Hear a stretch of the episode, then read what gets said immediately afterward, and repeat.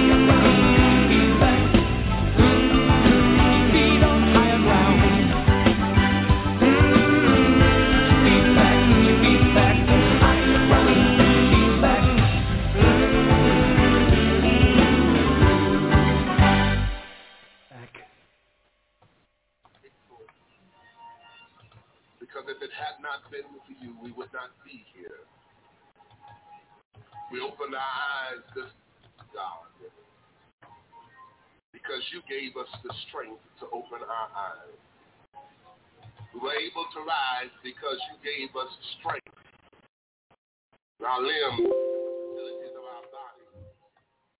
We were able to get here, God, because you blessed us and brought us the way of safety and did not allow harm to come to us, Lord.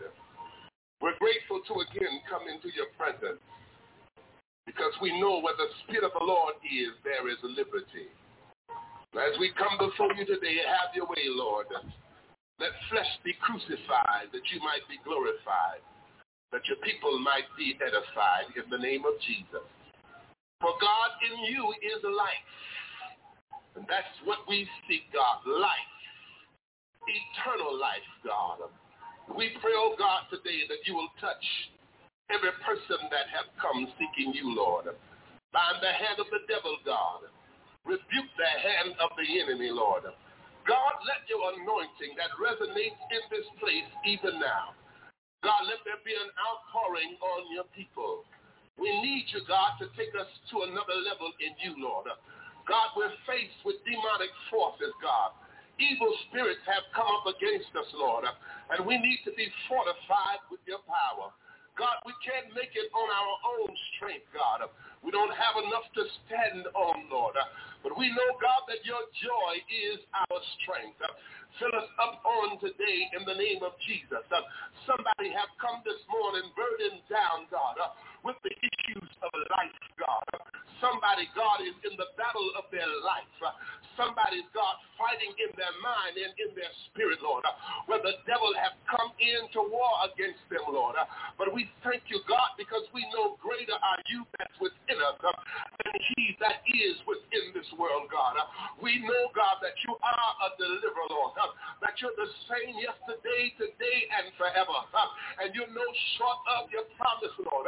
And you're able to deliver us, Lord. Uh, touch us on today, Lord. Uh, we need you like never before. Uh, Fill us up with the Holy Ghost, God, uh, and give us a refilling, Lord. Uh, that when we leave here today, Lord, uh, we can leave with your anointing, Lord. That as we meet men and women, boys and girls, they might be converted to know who you are, Lord.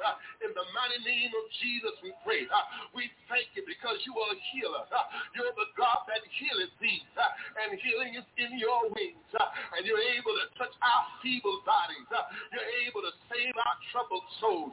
And in the name of Jesus, uh, bind every demon, Lord, uh, every demonic force, Lord, uh, God, that comes to keep us in the same place, Lord. We're willing, God, to surrender and say yes to your will, Lord. We're willing to turn our lives, God, over into your hands, Lord, because we come to the place, God, where we realize like never before, we need you, Jesus. More than anything we know, we need you, Jesus. Uh, while men are trying to find, God, uh, solutions to this chaotic world, God, uh, we're looking to you, Lord, because we know for every right desire, there is an answer. And Jesus, you're that answer. There's no need for us, God, to turn hither or thither, Lord. We need but to look to you, Lord, because you're the answer, God, for our troubled lives, Lord. Touch on the day, God. Break every yoke, oh God. Save on the day, God. Deliver on the day, God. Jesus, we need you, Lord. We need you, Jesus. We need you, Jesus. We're crying out to you, Lord. We know that you're able to save our soul. We know that you're able, God, to heal our bodies, Jesus. We know that you're able, God, to turn our situations around. Jesus, no other help we know. No other help we know. No other help we know, God. You're able, Jesus, to deliver our children. You're able, Jesus, to save the unsaved husband. You're able, Jesus, to heal the cancer patient. Nothing too hard for you, Jesus. No other God we know. We know that you're able, Jesus. We know that you're able, Jesus. We say yes to your will, God. Yes to your way, Lord. Have your way, Jesus. And we'll thank you for it. Lord, and we'll give your name the praise, and we'll bless you, Lord. Yes, we thank you, Lord, and we bless your holy name. Come on, open your mouth and give the Lord some praise.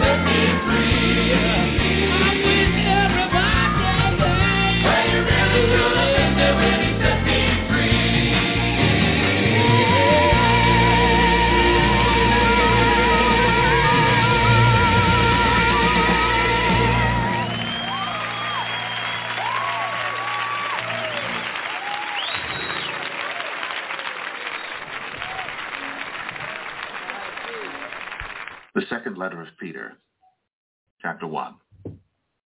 Simon Peter, a servant and an apostle of Jesus Christ, to them that have obtained like precious faith with us through the righteousness of God and our Savior Jesus Christ. Grace and peace be multiplied unto you through the knowledge of God and of Jesus our Lord, according as his divine power hath given unto us all things that pertain unto life and godliness, through the knowledge of him that hath called us to glory and virtue, whereby are given unto us exceeding great and precious promises, that by these ye might be partakers of the divine nature, having escaped the corruption that is in the world through lust. And beside this, giving all diligence, add to your faith virtue, and to virtue knowledge, and to knowledge temperance, and to temperance patience, and to patience godliness, and to godliness brotherly kindness, and to brotherly kindness charity. For if these things be in you and abound, they make you that ye shall neither be barren nor unfruitful in the knowledge of our Lord Jesus Christ. But he that lacketh these things is blind, and cannot see afar off, and hath forgotten that he was purged from his old sins. Wherefore the rather, brethren, give diligence to make your calling and election sure. For if ye do these things, ye shall never fall. For so an entrance shall be ministered unto you abundantly into the everlasting kingdom of our Lord and Saviour Jesus Christ. Wherefore, I will not be negligent to put you always in remembrance of these things, though ye know them and be established in the present truth. Yea, I think it meet, as long as I am in this tabernacle, to stir you up by putting you in remembrance, knowing that shortly I must put off this my tabernacle, even as our Lord Jesus Christ hath shown me.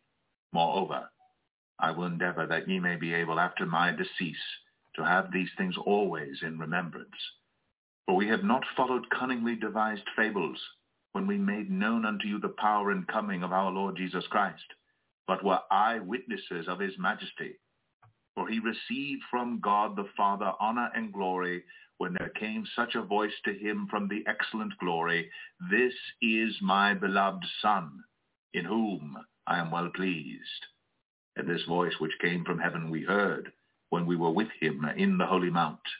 We have also a more sure word of prophecy, whereunto ye do well that ye take heed, as unto a light that shineth in a dark place until the day dawn, and the day star arise in your hearts, knowing this first, that no prophecy of the scripture is of any private interpretation, for the prophecy came not in old time by the will of man, but holy men of God spake as they were moved by the Holy Ghost. Amen. Amen. Second Peter chapter 1. Hallelujah. Verse 1 through verse 21 this morning. And uh, I like all this kind of carrying on. I like John. I like Peter. I like all 66 books, but some books it's like they speak out to you more than others. And uh, I'm grateful for the word of God this morning. I'm, I thank God for it. And Pastor Hinton was low this morning. I got to go back and uh, put him back in the studio. Some way, somehow, I took him out, and I know better. So I will put him back in so we can hear the prayer in the morning that, you know, the Lord used his prayer for us. And uh, we're grateful unto Almighty God today for another week ending. Friday, hallelujah, August the 5th, 2022. I'm grateful for the weekend because on Saturdays, uh, usually I can do things early in the morning I'm able to do because, you know, I want to be here in obedience. But we thank God for the weekend coming. Oh, I didn't take the trash out, y'all. So I need to get on this right quick and I'll be back. So we're going to um, this one. I forget it.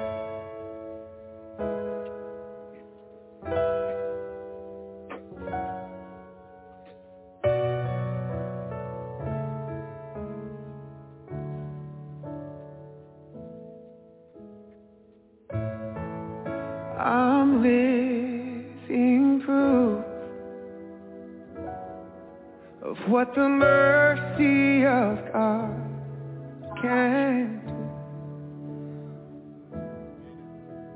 If you knew me then, you'd believe me now. He turned my whole life upside down. Took the old and he made it new. That's just what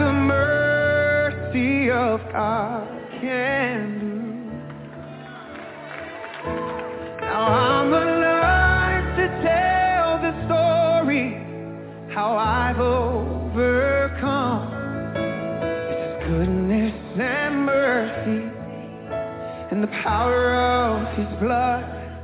I'm so glad that my freedom wasn't based on what I've done. Goodness and mercy and the power of the blood. So much power in the blood.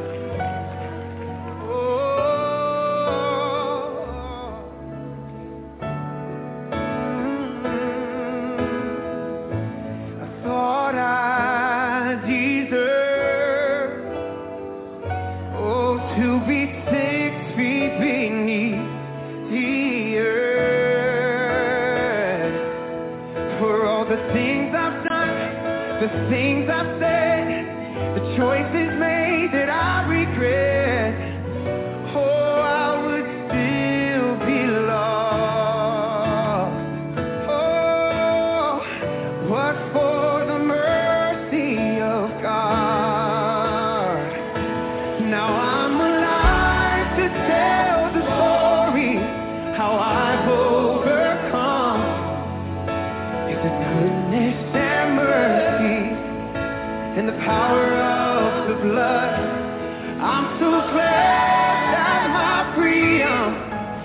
wasn't.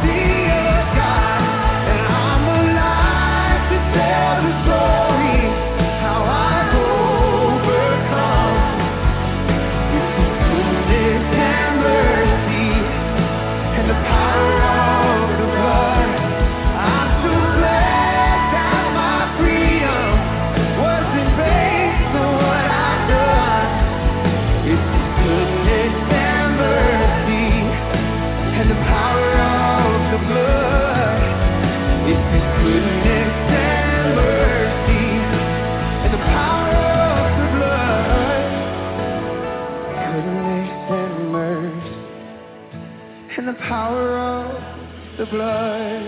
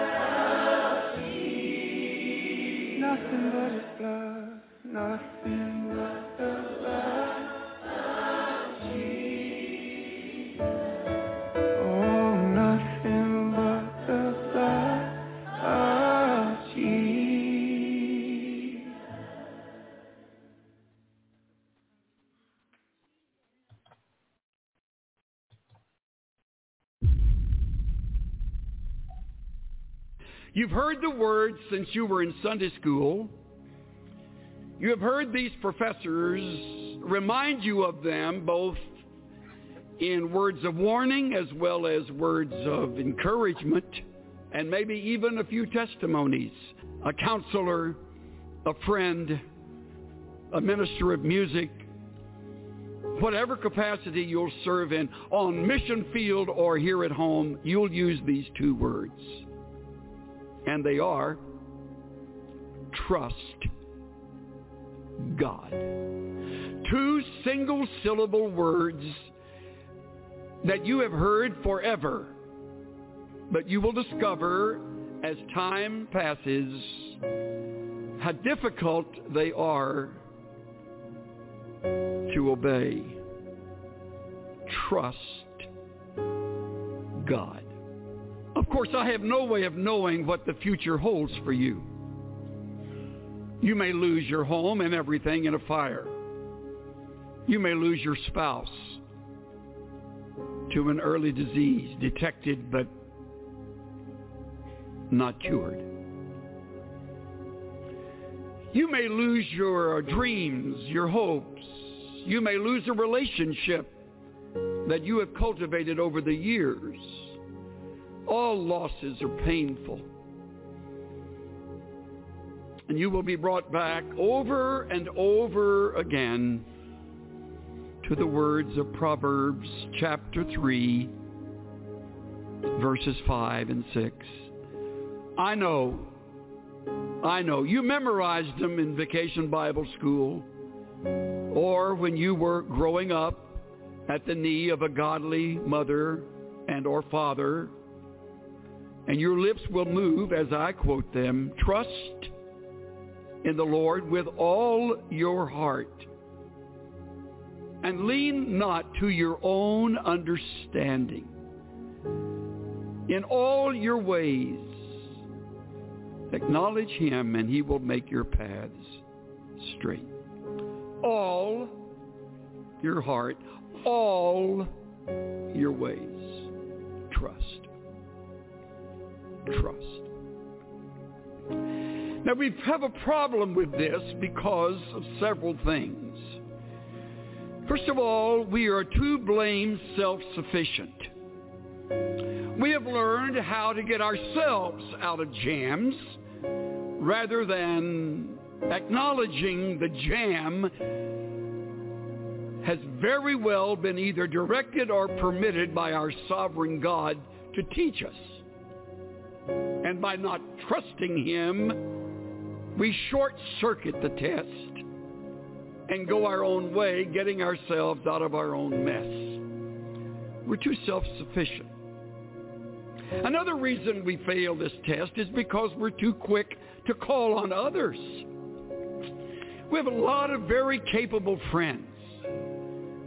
As life unfolds and you leave this school and you're involved in your church, your work of ministry, your realm of responsibility, you'll meet other people. Many of them much smarter than you are. Most of them richer than you are. Better connected than you are. And some of them will become good friends. And they will become your crutch. They have connections. And when you're up against it, they will they'll get you through it. Another reason we don't trust is because we feel distant from the God of heaven. Don't feel too guilty about that. So did Job, as godly as he was. And yet Job said, in the midst of all of the loss, though he slay me, I will trust in him. Though he take me off this earth, in the process, I leave trusting him. I will trust him. The fourth reason I would name is that we have cultivated the bad habit of worry. Uh, many of you are much better at worrying than you are at trusting. If you were to put together a worry list, it would outrun your prayer list. And you're worried right now about something. Most likely, it's related to something about your schoolwork, some course, some class, some test, or maybe your finances. You don't have enough money. I'll give you a word of encouragement. You'll never have enough money. So you're worried now you're getting good at it so you can carry that with you when you graduate because you won't have enough money then. So you're worried about that. And you do not trust God. See how practical it is? And if you think you're going to outgrow the problem, take it from this old guy today, you won't ever outgrow it. It's like lust. You never outgrow lust. You just learn to fake it. I remember attending a Navigator conference when Lorne Sanny was president. We were at Glen Eyrie and they had a returned missionary, I think an 87, 88 year old gentleman who um, uh, Lorne brought up to the platform and he was a long-time navigator and Lorne said, tell me, Dr. So-and-so, when did you conquer lust? The old man said, well, Lorne, hasn't happened yet. You'll never conquer worry. It's part of the flesh. You want to, but the only way you will get through it so that you will learn from the test is to trust. To trust. To put the worry on hold, to set it aside, deliberately shoving it away and saying, God, at this moment, I rest in you and you alone. If you're married, God help my spouse and me to trust you. To lean on you, to wait on you, to listen to you, to endure the test with you. I put together a quick list of things that reveal how little we trust. When you choose to, to worry, you do not trust. When you try to fix what is impossible, you do not trust. When you hurry ahead and don't wait for the Lord to, to move and to change, you, you do not trust. When you lie awake twisting and turning at night, you do not trust.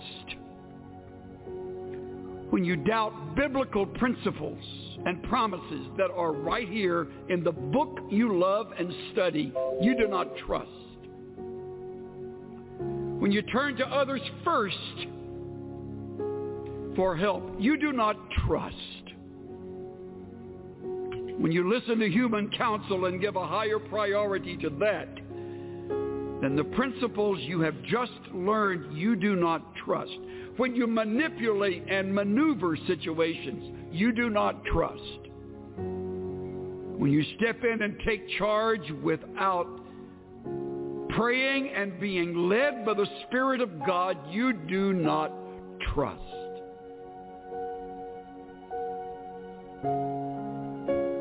When you cling to others in order to feel secure and needed and loved, you do not trust.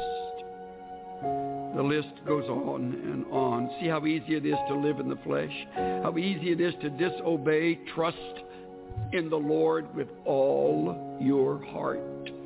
Wouldn't it be a great project over the Christmas season this year to think through ways that you can begin to trust God regardless. Hopefully it'll be a project that you and a good friend or you and your mate can enter together. What is it we do that keep us from trusting God? And how can we break that habit and watch God break through in ways that we would never have expected? Cynthia and I have a longtime friend who was raised with four brothers in southwest Texas. They were raised on a very poor uh, ranch. They eked out a living. One of the brothers wound up getting into Baylor, going on to UCLA Law School, and earning his degree in law, and has since become a very fine attorney in the Southern California area. We've been friends since the mid-1970s. One of his four brothers stayed at the ranch and developed it, cultivated it. The other brothers moved away, as did our friend. And the one who stayed, along with his wife, really turned the ranch into something much more successful. Grew crops that worked, got cattle, bred them, sold them, little by little, kind of got on their feet, and finally became pretty much financially stable.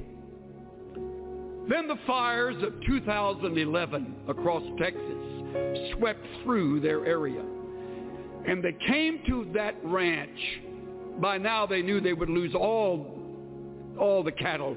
They simply opened the gate and amazingly those animals know where to go. Usually know where to go to find shelter and safety. And they fled. Hundreds of them and they barely left, unable to get anything, much of anything in their pickup, and they drove away.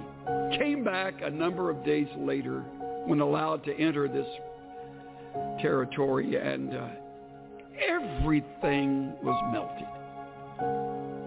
Everything.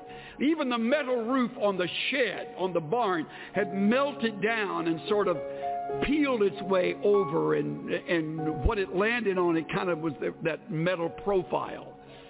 As everything is lost. All possessions all pictures thankfully no lives.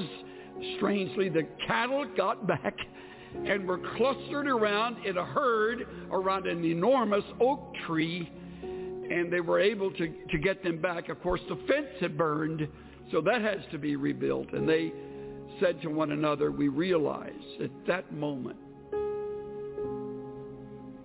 our faith would either kick into action or we would move far away from the God we had loved and served. They chose the former. They determined they would rebuild. They're in the process right now.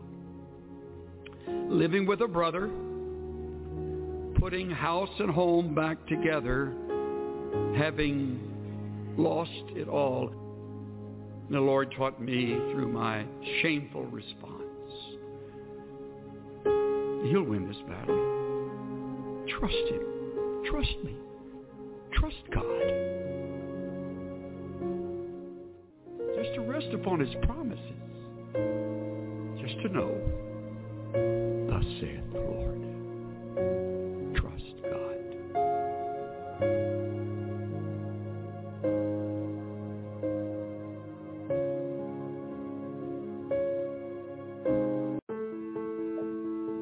My name is Abel Martinez fourth, and uh, I attended the Gathering Church one day, and uh, Jesus set me free, and He could set you free as well.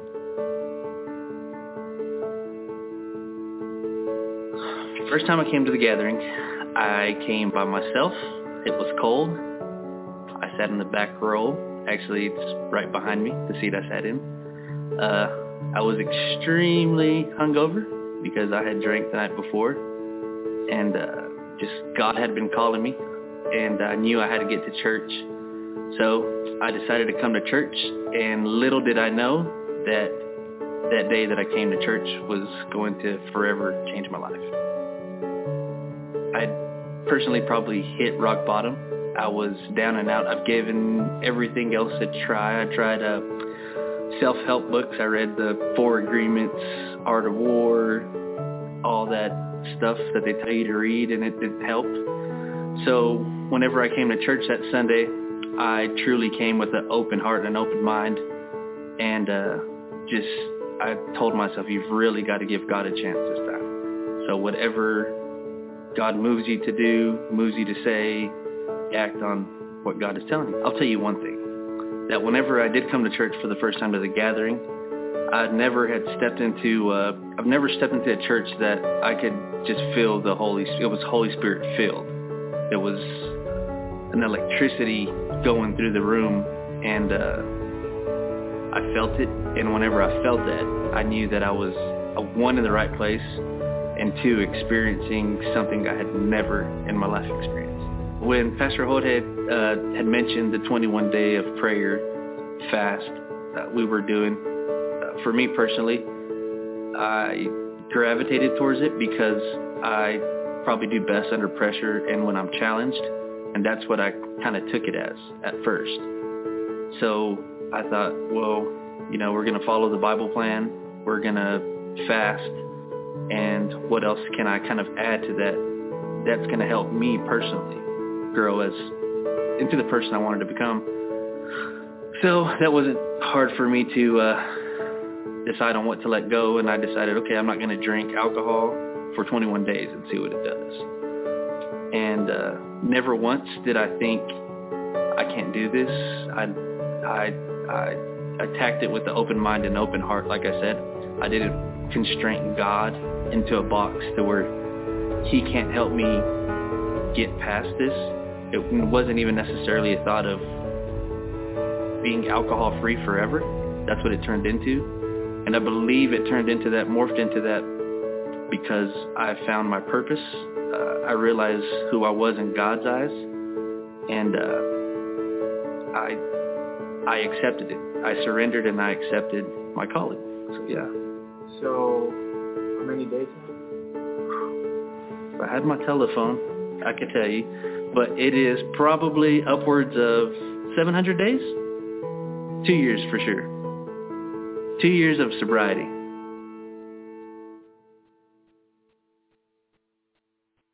Pastor Jorge asked me, we were eating at Grub Burger one day, and we were sitting kind of by the bar, and he's kind of looking over there. He's like, you never have temptation to, you know, want a sip?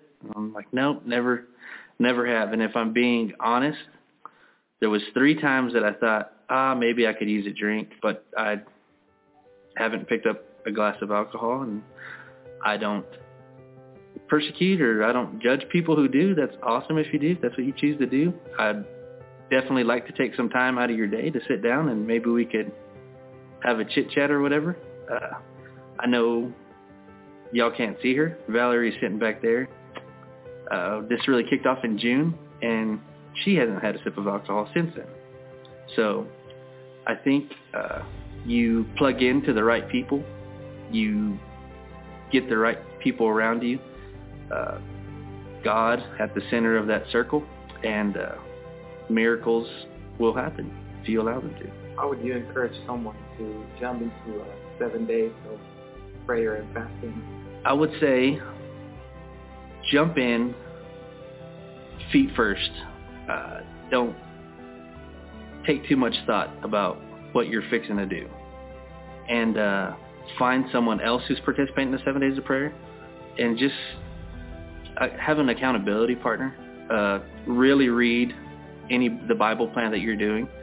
Uh, I know that there's a little feedback kind of section at the end, the talk it through part. And uh, at first, I like I never typed anything in the talk it through, but I read everyone's comment, and it allows you to understand that okay, I'm not the only one. I'm not alone.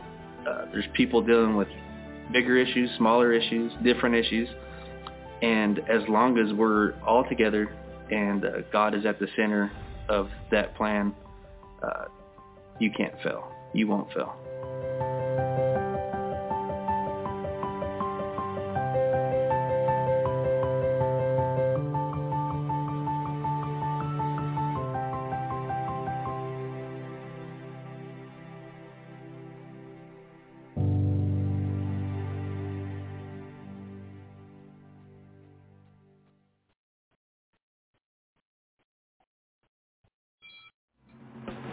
Terry Bradshaw was the first pick in the 1970 NFL Draft. The future looked bright for the small-town Louisiana boy, but his rookie year in Pittsburgh was challenging. You have to understand, I got hammered pretty good eh, by the media. They call me stupid, call me dumb. That's What? pretty part. Yeah, that's Why? a pretty. Uh, Are you're from Louisiana? Because I talk like yeah, I probably talk like this a little bit, and you know, don't talk like that no more. you know, just a good old Southern kid. I was a nice guy, but if you talk like this, and I threw a lot of interceptions my rookie year. One guy said, "Well, he he he can't read defenses, and so therefore he's got to be stupid." The image thing hurt. I didn't trust people. I didn't like them. I didn't like them. I didn't like going around the city. I like sticking my head out. Uh, people weren't nice to me, and I understand that. But uh, at the same time, when we did start winning, Scott, I never allowed myself to be accepted because I remembered how painful it was for for five years. Did attitudes change toward you then once you started oh, winning? Sure. Well, I mean, Now, now you're of course they do. Yeah, I'm smartest thing ever played the game. I'm I'm just I'm, you know, um, but um, With the fickleness of it was fame. tough. Hey, hey, listen, Scott, it was not easy. I remember many a night sitting in my my apartment and uh, you know just uh, praying to God he'd just get me out of here. Literally prayed to Get God. Get me out of here, man. Yeah. Out of the game. Didn't want to play Just get anymore. me out of here. It wasn't just the media that hounded Terry. He wasn't used to the pressures of a big-time NFL quarterback, and eventually he slipped into depression. You have to understand now, I'm a mama's boy. I'm from the South. My way of, of being raised is totally different from the big city life. I'm country. I was truly was a country boy. Uh, it's a whole new world up there. Went to a small school. And so I had a hard time. I couldn't, I was not used to criticism and I did not respond well to the way my coach treated me. I didn't respond well to a firm hand and insults. The depression got how bad for you? Yeah, you know, I didn't know I was depressed until years later. I went to the Minirth Meier Clinic for ADD, got tested for ADD. Uh, so that's nice. Nice to know you got ADD. So that puts you on, you know, medication. Did that for years. Then got tested for clinical depression. And so finally, when they tell you this, you go, oh, this is great. So now this explains events in your life Right. and how you handle them. But our society frowns on it, and Yeah. they don't want their heroes to to have these issues. But unfortunately, I do. And you plowed through what? Three marriages? Yeah, I yeah, I've been well. That's one of the problems as a Christian is we have to deal with our failures Yeah. and the shame of it all. And I had to figure out that it's so it's okay for for me to fail, but I don't want to be judged by you. And my friends, my friends back then judged me and were were harsh with me. You mean your Christian Uh, friends? Yeah, yeah, exactly. I had a hard time with that. Sure. I had a real hard time with it, and and it ran it it, it ran me off. I got so angry with them. From You the Christians and exactly, God and everything. Exactly. Yeah, the sure. whole thing. It wasn't until um, ten years ago, Father's Day, that I really got saved. I mean, I I had a I had one of those um, great, wonderful salvation moments in my life. It was one of those moments where I knew that that God's Spirit had moved into my heart and into my life and had grabbed and taken control of me and you know what I couldn't I couldn't I couldn't escape it because I learned that God forgave me. Yeah, I did. See, now you may not and they no, may not. I, don't do that to me. no, I'm- I'm using you. You're my I'm- object. You're right, my object. Thank you very much. You're a lot bigger than You're I my am. You're- my object. You're, right. Okay. But but I I know for a fact that that God has forgiven me. And you know what? I forgive you, man. Okay, I mean, thank you. I, so I had to forgive myself. All right. I'm not ashamed uh, of who I am. Nor should you be, Or no. my or my personality. And when and when the depression thing came out, everybody says, "Well, how can you be depressed? You're Right. you're such a funny guy." But depression doesn't rob you of your personality. Right. I actually was was was with my um, ex-wife, soon-to-be ex-wife, who had called the preacher, and we went from the front porch of my house over to the barn because that's where I was living at the time In a barn. in a barn. Jesus was born in a stable. That's good. That's- that's good. Yeah, it was. So you, I mean, you prayed. I was led through the through the sinner's prayer. It was pretty powerful. How did it change you? Well, what it did was it consumed me. Well, It, it consumed me, and uh, it still does. yeah. Still does. It, uh, it- just everything that I that I have done, everything that I do, is is uh, to this day. All major decisions are all through prayer. Yeah. You know, I know me, and I know my heart, and I know what the Lord expects, and I know what and I know what a Christian's supposed to act like. And but you can act it, Sure, you can. but do you really believe it? yeah. Well, that's See, hypocrisy that's if you the- don't. Exactly, exactly. And I know I believe it. Yeah. And that and that makes me feel good. Well, y'all heard a couple of testimonies so far, and uh, I thank God for testimonies. I'm telling you the truth. Because one thing about it, what it shows me is that God can do anything because every testimony is not the same. And if he can do that for you, then he can do this for me. If he can do this for me, he can do that for you. And so what we learn to do is talk of his wondrous works and make known his deeds among the people because we want to always uh, let others know what God can do, what he has done, and many times what he's doing right now and what he will do. People need to know. But when we sit back and we don't say nothing, we just riding like everybody else riding. We acting like everybody else is acting. Many won't know because many times we're the only God that people are going to see because of where they've been, who they are, uh, where they go, where, you know, who they hang out with, what, what they're doing. So we're the only God that they will see. And if we're not shining that light, if we don't have that candle that's high up on that hill that can't be hid, then many won't know. You know, day in and day out, sometimes we pass the same person on the job, in the community we live in, in different places. It may be the same place where you shop all the time. But you're in the cashier, you know, you've had her before as your cashier several times, but you never said anything to her about God. You never ask her anything about, you know, her walk with God, or even if she have a walk with God. You won't know because you said nothing. She's not going to say anything. And especially if she don't know God. She heard about him and she blew it off because where is he? I've needed him many times. I didn't see no God. So she don't know. But when we say something, when we step forward, I used to ask people this question. I used to say, hey, do you know Jesus? And sometimes people would say, yeah, I know him. I said, well, can you tell me about your walk with him? And sometimes they would say, well, I don't have a walk with him. I just know about him. I don't, I, I don't have that experience. You know, there are truthful.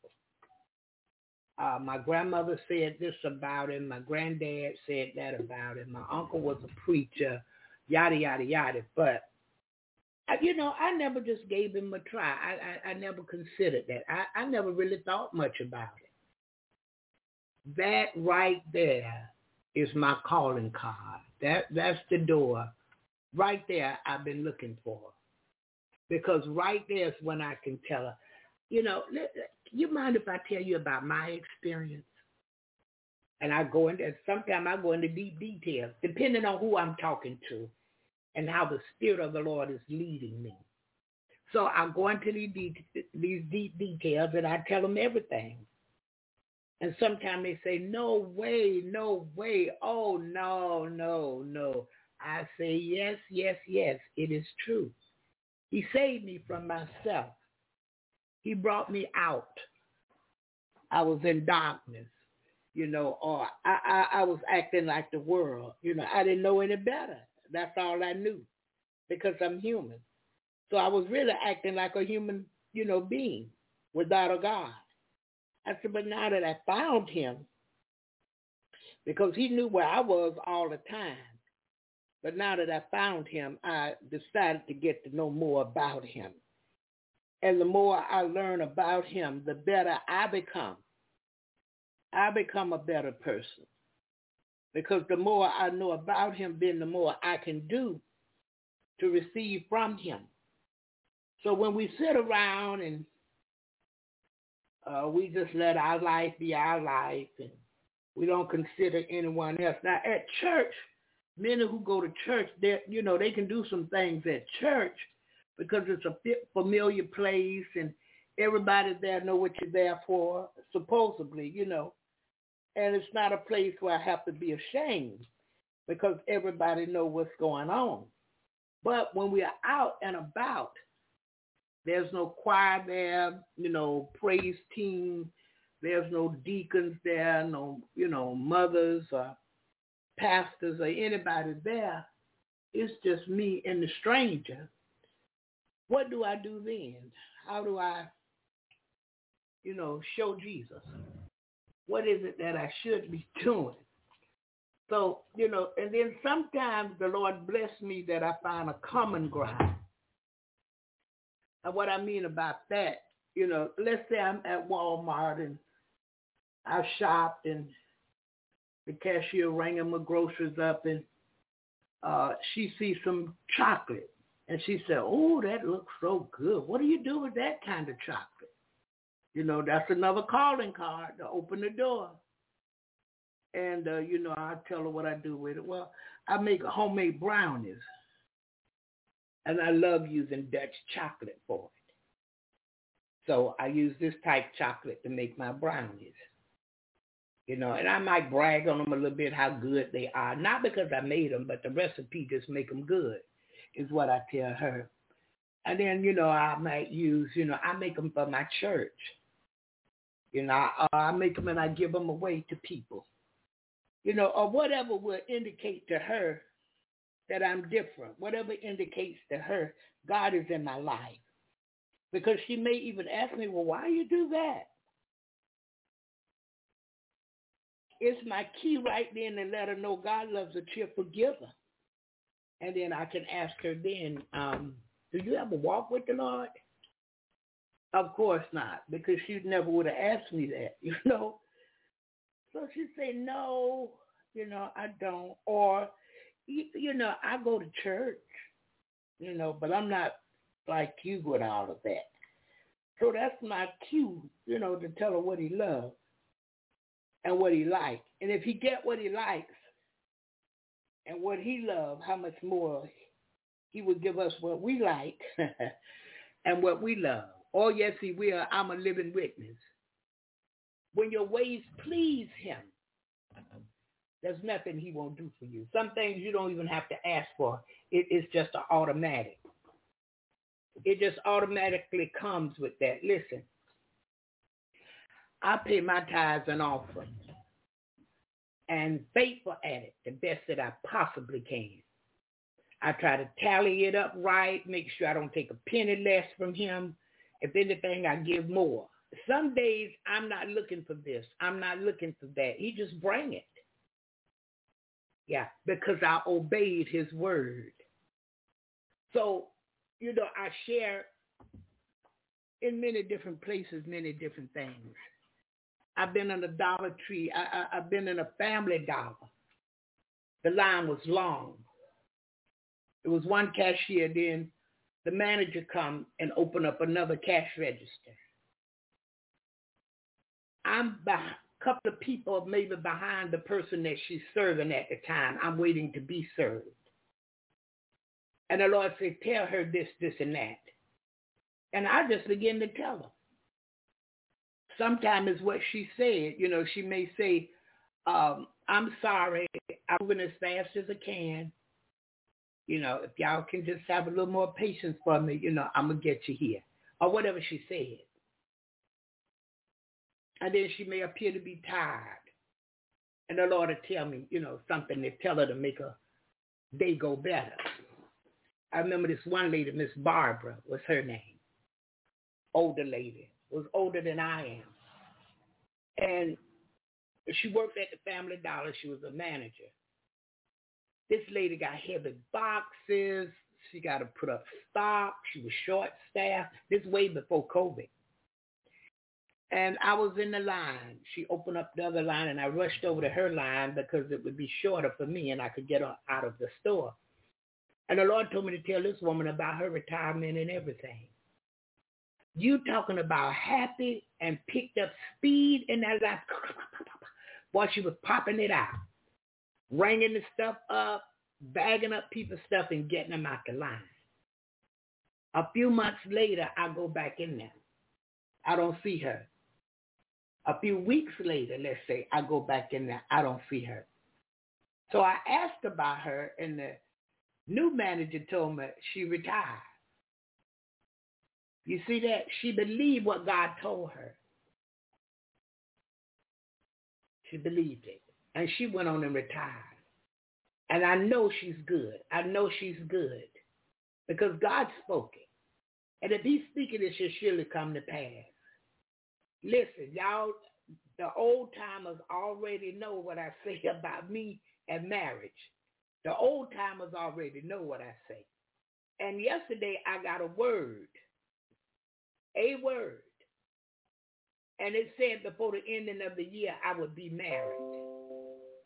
It also said that the man that I would be ma- marrying would be stable financially. Now, God knows the very intent of my heart. And he know if he says do it, it's done. He know that if he bring Mr. Godly along, he know what I'm going to do. So if he spoke it, it should surely come to pass.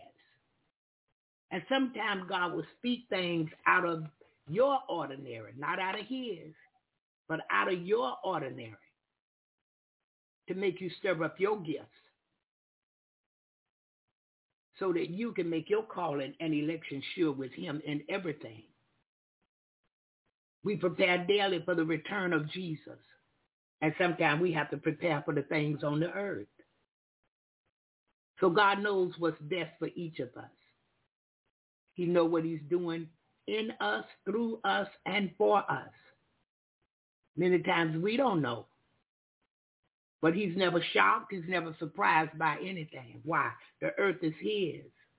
the fullness thereof, the world and they that dwell therein. Why, Barbara? His eyes are in every place. He's beholding the evil and the good. And again today, we want more of him. We want to be just like his son Jesus. Anything that's not like Jesus, we don't want any of it. So we bind up right now every evil and hindering and negative spirit that's coming our way. Anything that's not Jesus, we bind it up and cast it back to the pits of hell right now in the name of Jesus. And Father, we ask that you would rebuke the devourer for our sake. If God rebuke it, you know what it's going to do. It's got to go. Many days I called on him to do just that for me.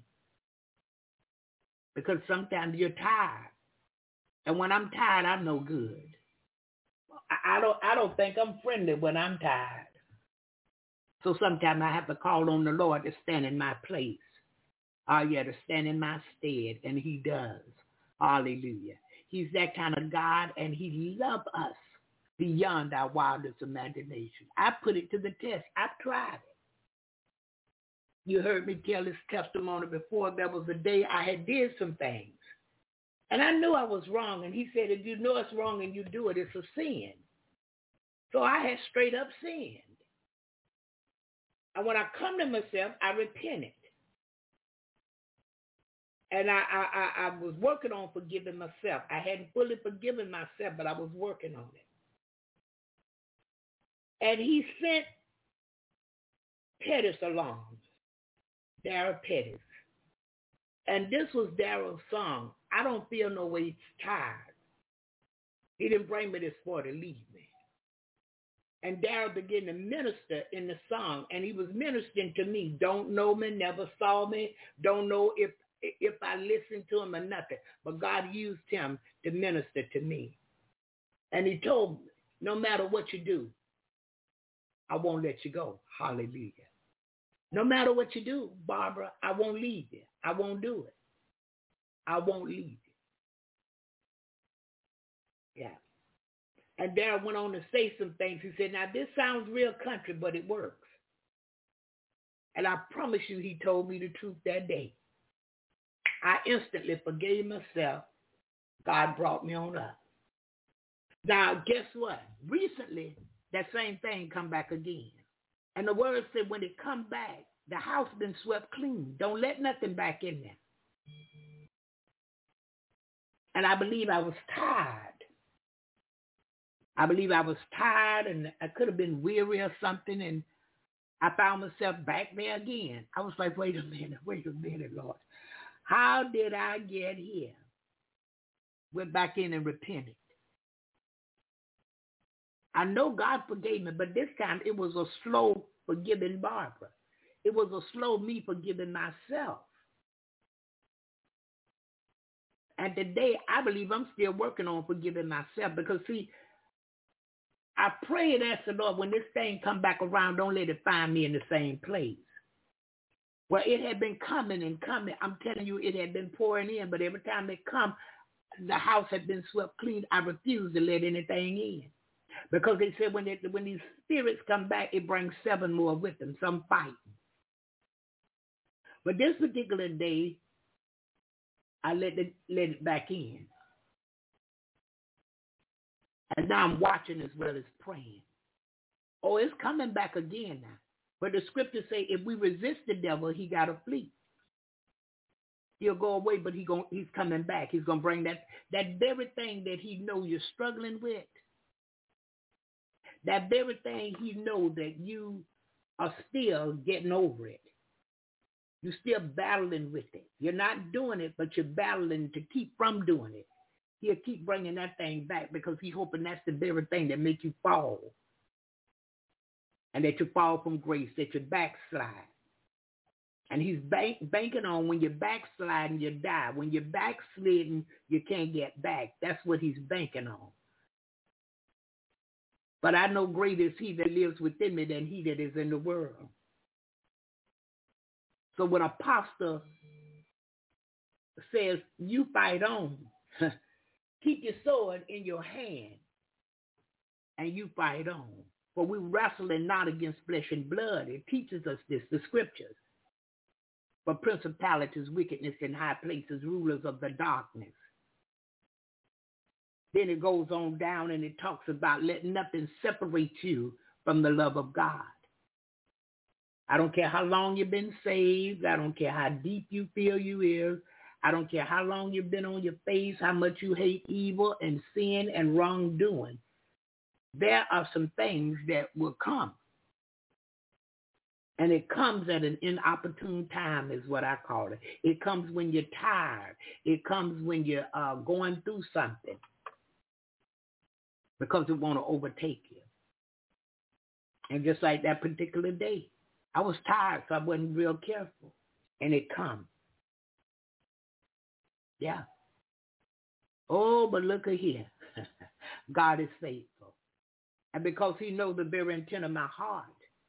And he know this is not my desire. That was not my desire. And he know that's not what I really wanted to do. Mm-hmm. So he moved. So I know some things. And the enemy hated. Yeah, I felt that evil present kick against it. Oh, but if God said it, it should surely come to pass. Whatever he said. If he said I'm the head and not the tail, I'm the head and not the tail. If he said I'm above and not beneath, I'm above and not beneath. If he said no weapon that's formed against me shall prosper, guess what? The weapons can come all they want to. He didn't say they wouldn't come, but they won't grow no bigger. It won't go nowhere. It can't do nothing to me. Because many weapons forms daily against us. Hallelujah.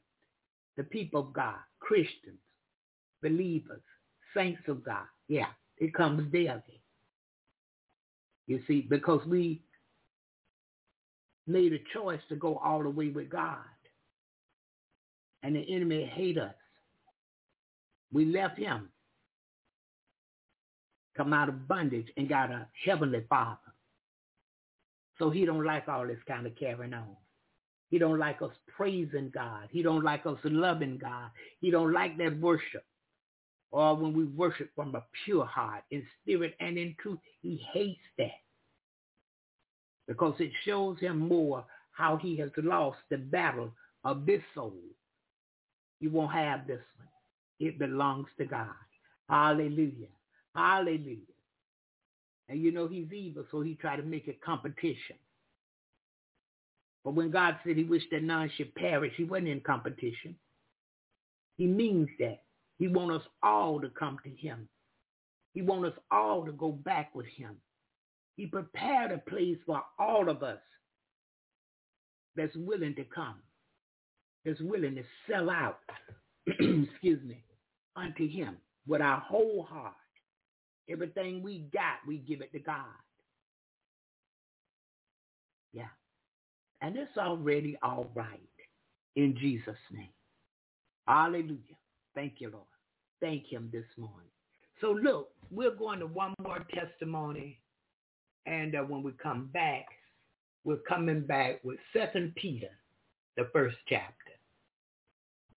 I'm going to just share, you know, over these next 20 minutes uh, about my story and my journey uh, to what's happened, you know, from the beginning to, to now. Now, I grew up in, in the United States of America in a Hindu Punjabi family. Now, uh, I've got one uh, fellow Punjabi brother over here. I don't know how many other Punjabis there are here. Uh, but growing up in, in that family, uh, I, I was actually quite strong in my Hindu faith, almost more so than my parents. Uh, they were more nominal with the faith, but I was always the one that wanted to, to go to the temples, to, to do the pujas in our homes. I was so committed to the faith to the point that I got Om tattooed on, onto my shoulder, which if any of you want to see it after the event, by all means, you can come and talk to me about it. Uh, but I, I was very committed to the faith. Now, about when I was about 14 or 15 years old, there was something happening in India, and I don't know if uh, many of you remember this, but there was this huge thing happening where Ganesh was drinking milk from spoons. And people were claiming that, that Ganesh was blessing people. So I got a call from, uh, or my mother got a call from our Masis in Mumbai, and, and of course she and I got very excited. So we went to our, our mandap, we went to, to do our, our puja and do all the different rituals, and, and my, we were just super excited to, to go through this process. So my mother puts milk onto the spoon, and we both, you know, get ready for this. We close our eyes, and we lift the spoon up to the Ganesh statue, and we just waited, and we waited, and we waited. And then we opened our eyes, and the milk was still in the spoon. So she puts the spoon down. She looks at me and she says, uh, Beta, looks like the gods aren't going to bless us right now. I went to school that day angry, frustrated, and sad. And I start to ask questions in my mind. Why, why not? What, what is wrong with me? What did I do wrong? What didn't I do right? Why are the gods not going to bless us right now? So on that day, I made a decision. Now there might be a God, there might be gods, there might be some sort of supreme being out there. You know, I still believe that, but for me right now, it's irrelevant. It's not that important to me right now. So, in high school, I set a new goal for myself. My new goal was to become popular in school. And there were two ways to do that. One was to party hard, get into drinking, get into drugs, get into all those types of things. So that was one way to get popular. The second way was to become a top athlete in the school. I decided to pursue both. I partied hard. I was one of the biggest party animals in the school. I would dance and become the center of attention, break dance, all these different things. And I also became one, became one of the top athletes in soccer in my school. So this led me to become one of the popular guys in my school. So then later, into, went into university. And then I wanted to become popular in, in college. And of course, what did I do then? I actually joined what's known as a fraternity. It's like a, it's like a, a society, like a brotherhood. And what do, the, what do these people do? Well, they party. And I was actually sick of the partying. I didn't want to do that anymore. But I, you know, in order to be popular on campus, I've got to do this. So I did it, and I became popular uh, at my college campus. But I started to get really bored of this. I started to get really bored of the same old partying, the same old conversations. So I decided I'm going to set a new goal for myself. This time, I want to be successful. I want to make a lot of money. I want to be a business person. That was the new goal I was going to set out for. And, we all want that to some degree, right? We want success in our life. Now, it was around this time that I met my future wife. Now, my wife is the daughter of a pastor. Now, I didn't even know what pastor was. When I heard pastor, I thought she was saying pastor like a, like a, like a sheep herder or something. I was, wasn't quite clear on that. But she was a pastor's daughter. Now, she grew up under very challenging circumstances. So she actually kind of went away from the faith to a large extent. She didn't want to have anything to do with the faith. She also wanted to pursue success. So she and I get together, and to seal her fate in this success-driven mindset, she marries the Hindu. So we get married, and we start launching different companies together. Now, in the beginning, we had uh, you know some failures, but by the time I was 22, we launched our first successful multi-million dollar internet company. And a couple in their early 20s, what do you expect them to do when they suddenly, you know, achieve success and an abundance of resources? Well, we bought everything we could possibly have ever dreamt of. I started buying fancy sports cars. I started buying jet boats. I started buying different real estate properties. I started buying all kinds of different things. But didn't stop there. I started to show it off to everybody. I started to show it off to my friends, to my family members, to, to the neighbors in our community. I was showing it off to everybody, and very quickly, we became the center of attention. Everyone in our community, everyone in our circles started to look up to us. People twice my age started to look up to me. And once again, I, I, I felt like I made it. I did it. I achieved the goal I set out to achieve. But then, I needed a new goal.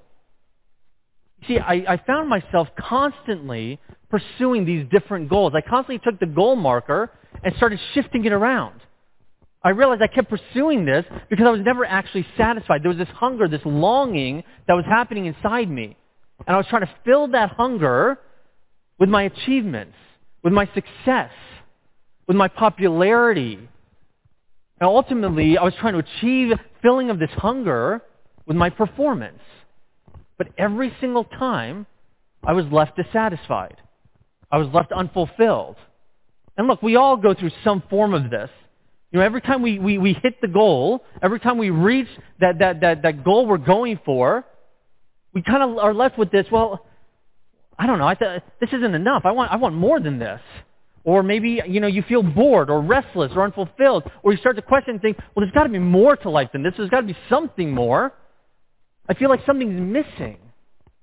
Now for me, every time I went through those moments, I went through what felt like depression or, or a, a strong sense of dissatisfaction or a strong sense of unfulfillment. You see, I realized that a performance-driven lifestyle was filled with exhaustion. It was filled with bitterness. It was filled with frustration and anger and jealousy and at times a ready to give up attitude. I realized that this performance-driven lifestyle was leading to a lifestyle of empty promises in my life. Now, it was around this time that my wife, in the community that we were living in, a woman, a, neighbor, invited her to a Bible study. Well, she didn't really want to go, but eventually she, she decided, you know what, she's a friend. I don't, want, I, I don't want to offend her. I'll go. I'll go to the Bible study. And I said, yeah, sure, fine. Let's go for it. So she starts going to this Bible study. And that's when God begins to work in her heart again. And that prompts her to start going to church. So she starts going to church. Then she invites me to church. And that's when, whoa, hold on. That's where I draw the line. You can do all these things, but no, no, no, I'm not going to church. Now at this stage, we had our first two kids. We have three kids, but at this point we had two kids. And I realized if religion was suddenly going to become a topic of conversation, and if I want to, if, if I want her to respect my religion, if I want her to come to the temple with me at some point, well, I've got to go to church with her. So I did that. I went a few times. And actually there was this one service. It was a Christmas service. Big production, you know, performances, dances, this, this whole thing. We go to this service. And actually my brother and his wife, who happens to be my wife's sister, you guys follow that? Two brothers marry two sister. Bollywood. Um, they come with us to, to the service. You know, the pastor preaches his message, and at the end of the message, he asks everyone to close their eyes, bow their heads down, and for those of you who accept Jesus as your Lord and Savior, raise your hand high and pray this prayer with me. So of course, I kept my eyes open. I start scanning the room to see what suckers fell for this brainwash. And I look behind me, and I see my brother like this. Oh man, I was furious. I was so angry. I, it was as if he just cheated on his family. He cheated on his roots. He cheated on his religion. Like, how could he do this? So after the service, I didn't tell him how I felt, but after the service, I told my wife, I said, Sarah, if you want to do the Bible study thing and the church thing, by all means, go for it. Feel free. But for me, leave me out of it. I'm done. She said, okay. Think it's over, right? No. A few days go by. It's the middle of the night. She wakes up, and she feels God is speaking to her. She feels God is telling her that a separation is occurring. That she's going in one direction and I'm going in another. So she starts crying out to God, God, what can I do? She feels God say to her, speak to him. Okay, in the morning I'll talk to him. No, speak to him now. I'm not waking up my husband in the middle of the night. That's a bad idea. I'll just talk to him in the morning. My phone rings. I wake up. I crawl out of bed. God says to her, I've woken him. Now speak to him. No one on the other line of my phone. So she starts talking to me. She starts sharing about how God's working in her life through this Bible study, through church, all these amazing things. Then she tells me how God is telling her that there's this separation occurring. And I lost it. I started yelling at her. I got so angry with her. I just started saying all kinds of nasty things because I thought she was trying to manipulate me into jumping on board with this whole God thing. Otherwise, we're going to end up divorcing. That's not what she was saying, but it's how I was perceiving it. So I just kept yelling and saying all kinds of nasty things to her. And the last thing I said to her, if God is showing you all these things and telling you all these things, then why is he showing me nothing? I'm done with this conversation. I'm going back to bed. So I crawl back into bed, threw the blanket over me, you know, very angry, very heated. And I'm just like, oh, I can't believe this. And that's when it happened. That's when God began to reveal himself to me through visions. Now keep in mind, I was born and raised in the U.S. We are taught to question everything. We are cynical and skeptical about everything. But God is doing something that I just could not understand. He just starts showing me things. And I won't get into all of the, the visions right now, but one of the last things that I saw was, was my hand reaching up and an old man's hand reaching down. And as the hands were coming closer and closer together, a gold chain appeared on his wrist. And that chain transferred from his wrist over to mine. And as it did, a gold cross appeared in the center. After the visions were done, I looked up at my ceiling. And we had a ceiling fan going as a noisemaker to help us sleep, not for temperature control. But my ears went deaf. I couldn't hear anything. And then I felt this very cool, clean, misty air just hover over me and exit to my left. And when it exited, my hearing came back. And I knew whatever just happened, it was finished. Now, while all that was going on, my wife had no idea. She just got yelled at by me. She's, she's laying in bed crying and crying out to God. And she's, she's asking God, God, there's got to be something we can do. My marriage can't end like this. God, there's got to be something we can do. I've got plans to, to do th- things for you, God. What can I do? And that's when God spoke to her and said, no, it's not just you. It's him. That's when God began to reveal to her how he's shifting my heart of stone and turning, softening it to flesh. And how he's drawing me to him.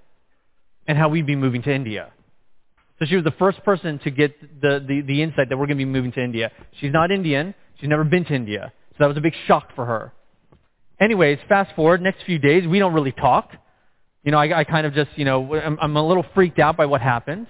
And I'm trying to think this through. But eventually I share what happened with her. And this propels me on a journey to figure out for myself what's going on. Who is this God that's talking to me? This is, this is not something I've ever experienced before, but, but, but, I, but I believe what it, whatever is happening is real. It's happening. It's, it, it's clearly something of a supernatural. So what is it? Who is it? I started diving deeper into Hinduism, studying the different Vedic scriptures. I started diving into the Quran because really, I want to disprove my wife. I didn't want her to be right. I was trying to disprove that this had anything to do with the, with, with, with the God that she talks about. I was trying to disprove this had anything to do with Jesus, the Bible, or Christianity. But continually, time and time again, as I'm going through this journey over the next few months, God would talk to me in these radical ways. He would do things to, to reveal things to me about people in, in, in different people in my life, about my family members. He would do things to reveal things about myself, about my own heart.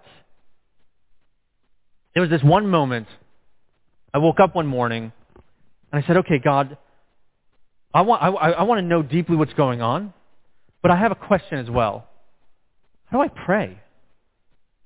Like I grew up doing pujas and doing all the different rituals, but, but this is different. I don't understand this. So how, how do I even pray? So I decided that morning to drive to the Hindu temple and to get answers, speak to the pundit and get some answers.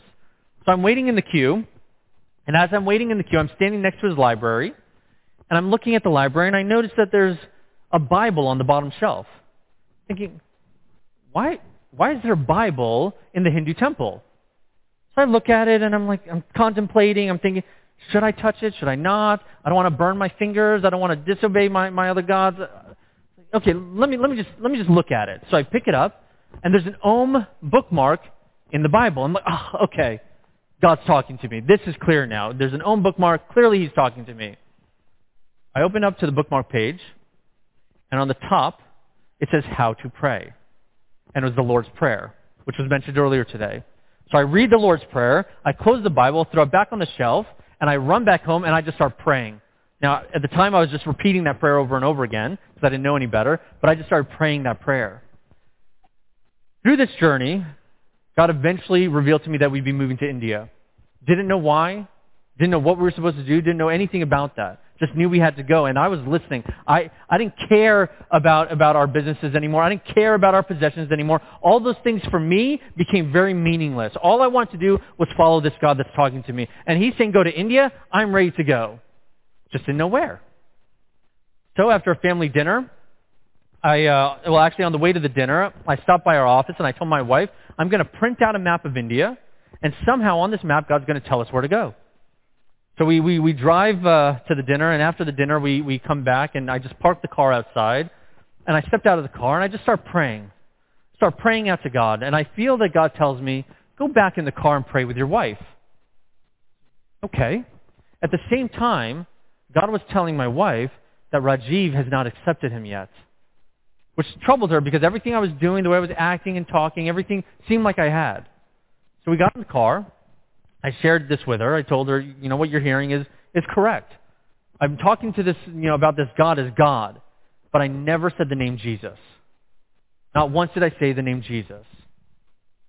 We prayed. I went outside. And At this point, I am crying. I, I, I'm just in this desperate emotional state. I'm crying out to God, and I'm saying, God, what is it you want me to do? Where do you want me to go? Just give me some clarity in this. And that's when I looked up at the sky, and I saw a figure come down. Head, shoulders, no facial features, just this bright white light in the shape of a person. And then I saw two hands come out in front, and the hands spread apart. And when the hands spread apart, I could see millions and millions of people in India. And I heard God say that I love you so much. Now I need you to share my love to the people in India. I need you to proclaim the gospel to the people in India. When I heard that, and when I saw that, I realized that this God who's speaking to me, it is in fact Jesus. He is the God, the one and only God, and he's my God. And he loves me, even though I spent my life rejecting him. Even though, even in those, those short few months, while he was speaking to me, I was trying to reject him.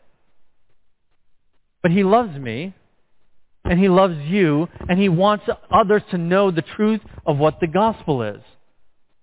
Which is this, that we, while, we, while God designed us and ideated us in our mind, in his mind, that he has created us in his image. So in a sense, we are good in that way. But we also inherit sin. We also inherit guilt and shame and condemnation. We also inherit corruption. Every good thing we do, everything has been tainted by sin. And we need rescuing. I needed rescuing. He revealed to me the issues of my own heart. Why I was pursuing success, why I was pursuing popularity, why I was pursuing all those things is because I wanted people to worship me. I, want, I wanted the glory. But when I see that God is, is a God who is personal, a God who communicates, I realize how small I was. Yet at the same time, how special I was in his eyes. So special that he would send his son Jesus to die on my behalf and be raised again so that I could actually have a new, renewed, transformed life. You see, as I look back in my life, I realize that all those pursuits, like I said, were to, were, was my way for others to worship me, to elevate myself. But today, all I want to do is elevate Jesus in the eyes of people. All I want to do is help others see that the, the thing we, we long for, the thing that, that we're hunting for, that we're searching for, that fills that void, is fulfilled in Jesus. Like I said earlier, li- living this performance-driven lifestyle, it led to a life of empty promises. But living a Christ-centered lifestyle leads to fulfilled promises. Living a Christ-centered lifestyle leads to a life of peace, power, and purpose. Jesus is the true source of peace and power and purpose. With Jesus, we have stability, knowing who we are, what we were made for, knowing that nothing can ever change the fact that, that, we, won't ever, that we will never, ever be separated from God, from now and forever. So we can have peace in that. We can have stability in that. And that brings about an energizing power in our life. Not the kind of worldly power that we try to search for through our success and achievements, but a godly power that, that that inculcates everything in our entire being. And then from there, we get to live out our true purposes, the purposes that God designed us for in the first place. So I leave you with that. I leave you with the fact that my life was transformed from a performance-driven lifestyle to a Christ-centered lifestyle, leading me to live a life of peace, power, and purpose that can only come from the true creator and redeemer of the world, Jesus Christ. Thank you.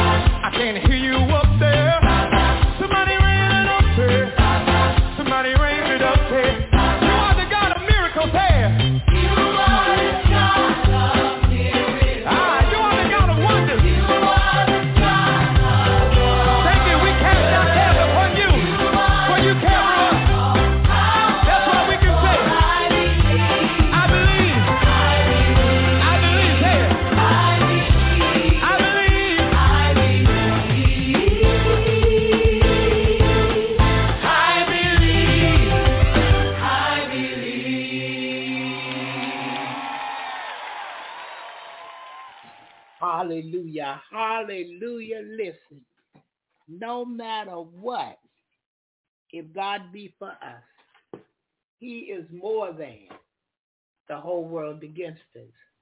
And a lot of times we want what we want and we want to have it the way we want to have it. We want to do what we want. We want to be rich. Uh, we want uh, people to worship us and not God.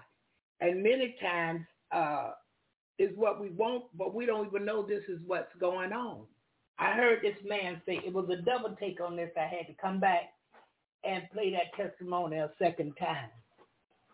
But listen, he wanted to be worshipped by people.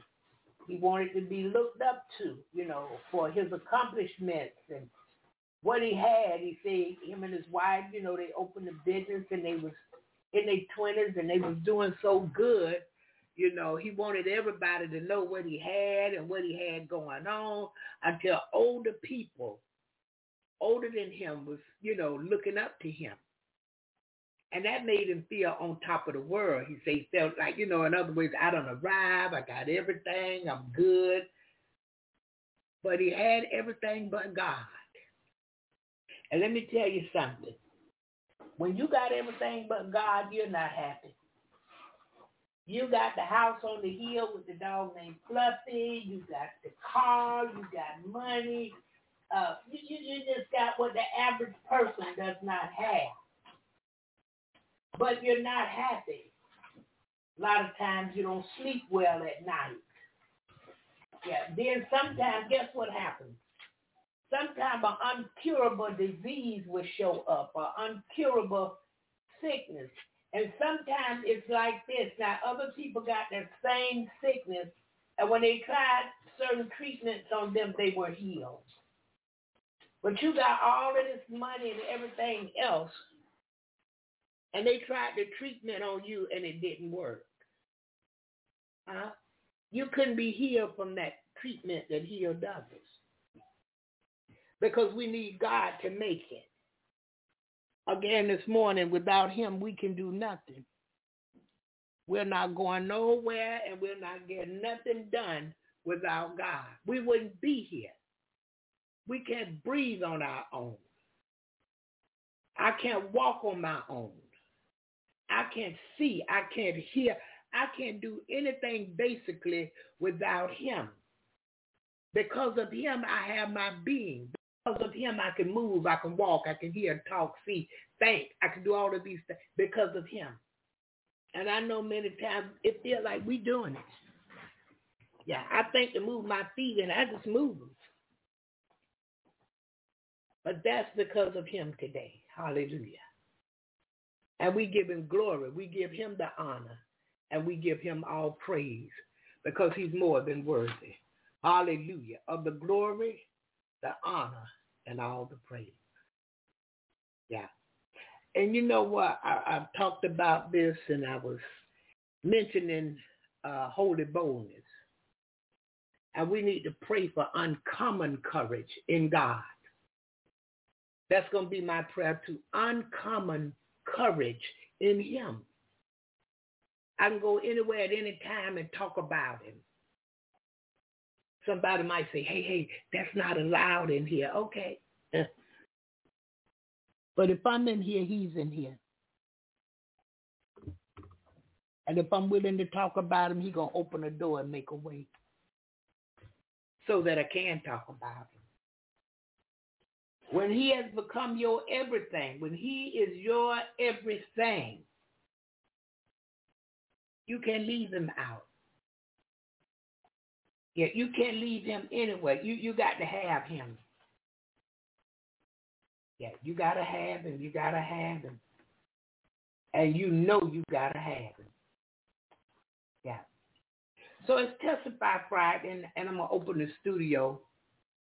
And uh, if anyone have something this morning they would like to say, please feel free to press that number one and come in today and uh, share with us. God has done something for all of us. Well, he's done everything for all of us, really. Because without him, it wouldn't be accomplished. He give us the right to have a choice. Yeah, we have a, a, a, a, a free mind, really, to do whatever it is that we decide that we would like to do. He, many times he don't stop us. Sometimes he may send a warning and we, you know, we don't take heed to the warning, then destruction comes. And it's not God punishing us, but it's what we've done. Yeah, I learned that. Oh, this wasn't God that, that punished me. I punished myself because of what I did. Mm-hmm. Had I not done that, then I wouldn't be into this. Oh yeah, I learned over the years. I learned when when I uh, was sentenced to go to prison.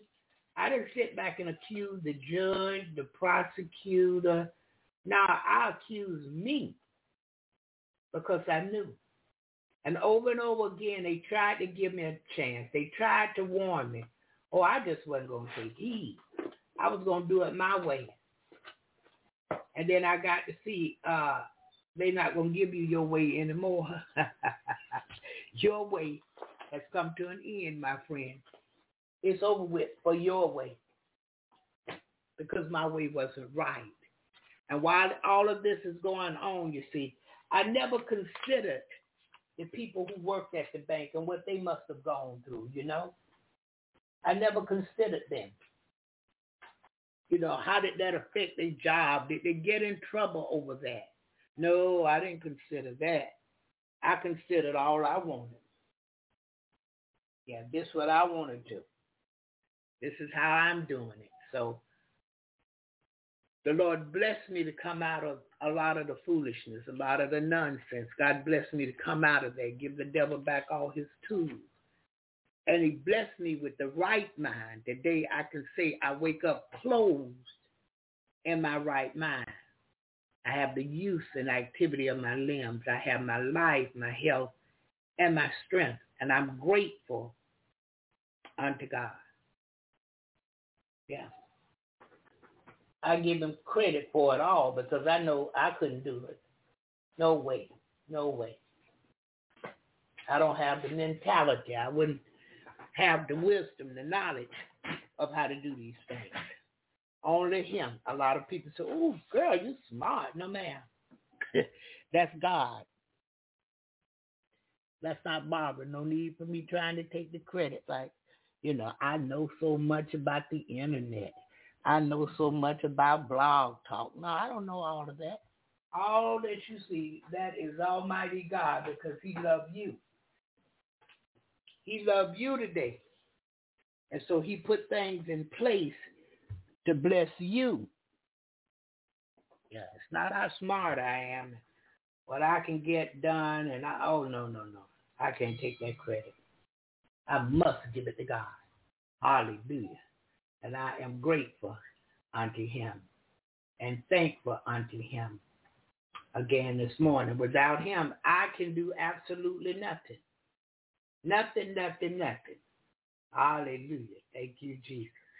Oh, God bless you. God bless you, Irene. God bless you. you enjoyed that song. Okay. I like to know that kind of stuff. You know, who's being blessed by what? Because sometimes people don't say nothing, you know. And uh, but I just trust God and keep it going because it's not based on people or what people think really. Yeah, His will must be done. Ah, uh, yeah. And again, I'm grateful unto him. Okay, Sister Jerry, I'm coming at you right now. Good morning. God bless you. How- Good morning, Sister Barbara. I am well. I am blessed.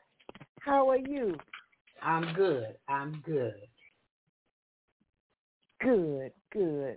I just want to come on the line and tell God thank you. Thank you for when I'm feeling at my very lowest. I'm still not too low for him to pick me up. I want to tell God, thank you. When I feel like I'm at the end of the road, there's still some more road that I'm going to be traveling on. So, Father God, in the name of Jesus, I thank you. I thank you for all that I've gone through. It's really been nothing, you know, because trials come to make you strong. I'm I I was feeling some kind of way and blah blah blah blah blah blah blah. But I never cursed God. I just said, God, I know that I know that you are here no matter what I'm feeling. Feeling some type of way, trying to get Calvin on his way, feeling like not all my children gonna be gone. That's not nothing for me to think about. Except what God allows. If God is getting ready to take Calvin to his new facility, that's good. At least see what's going on for him before I go to glory. Except what God allows. When I got Al and Calvin, father died a year after I got him, but at least he saw them come to his sister's house to be raised. God is going to allow me to put Calvin where he needs to go and not allow me to go on to glory without him having nowhere. That's God does not do incompletion. He does completion.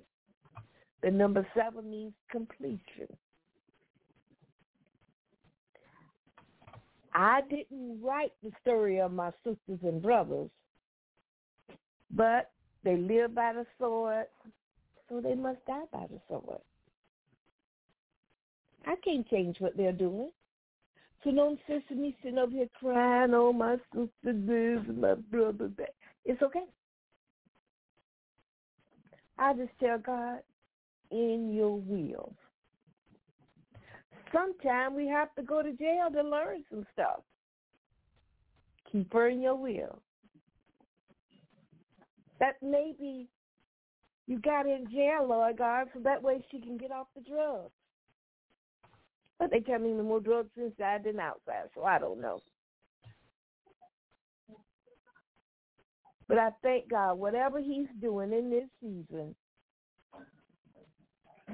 to me, to my children, my grandchildren. I thank you, Lord. I'm in no position to judge you or to change you. Lord, I thank you. I thank you, Lord, for loving me enough to keep me in your perfect will. And thank you, Sister Barbara, for opening up the mic. Amen. Amen, Sister Jerry. God bless you. God bless you this mm-hmm. morning. I wanted to go back and, well, let me do roll call today because it's been a minute so since I did roll call. So I want to do that today. And I did want to go back and uh, look at Second Peter, but I wanted to open the mic uh, so that if anyone has something they would like to share this morning, they could because it is Testify Friday, the original, yeah, the real Testify Friday. Hallelujah. So listen, good morning to you, Sister Dorothy Goodman and Sister Mary Ann. Good morning to you, Sister Samoa and uh, Sister Laura in California. My God, baby. Good morning, Mr. Mason and Miss Deborah. And um, good morning to you, Sister Andrea Spinner and uh, Sister Sion, Sister Rita this morning. God bless you. Sister Angela Foot. God bless you. God bless you. It was so good to hear from you yesterday. Tell your mom I said hello. Hello. She don't bother me because she know I'm always busy. But uh, tell her I said hello and God bless her. Thank God this morning. Thank God. Good morning to you, uh, Sister Sylvia Joe Jones. God bless you this morning. And uh, Sister Irene, good morning to you. And good morning to you, uh, Pastor David. God bless you. God bless you.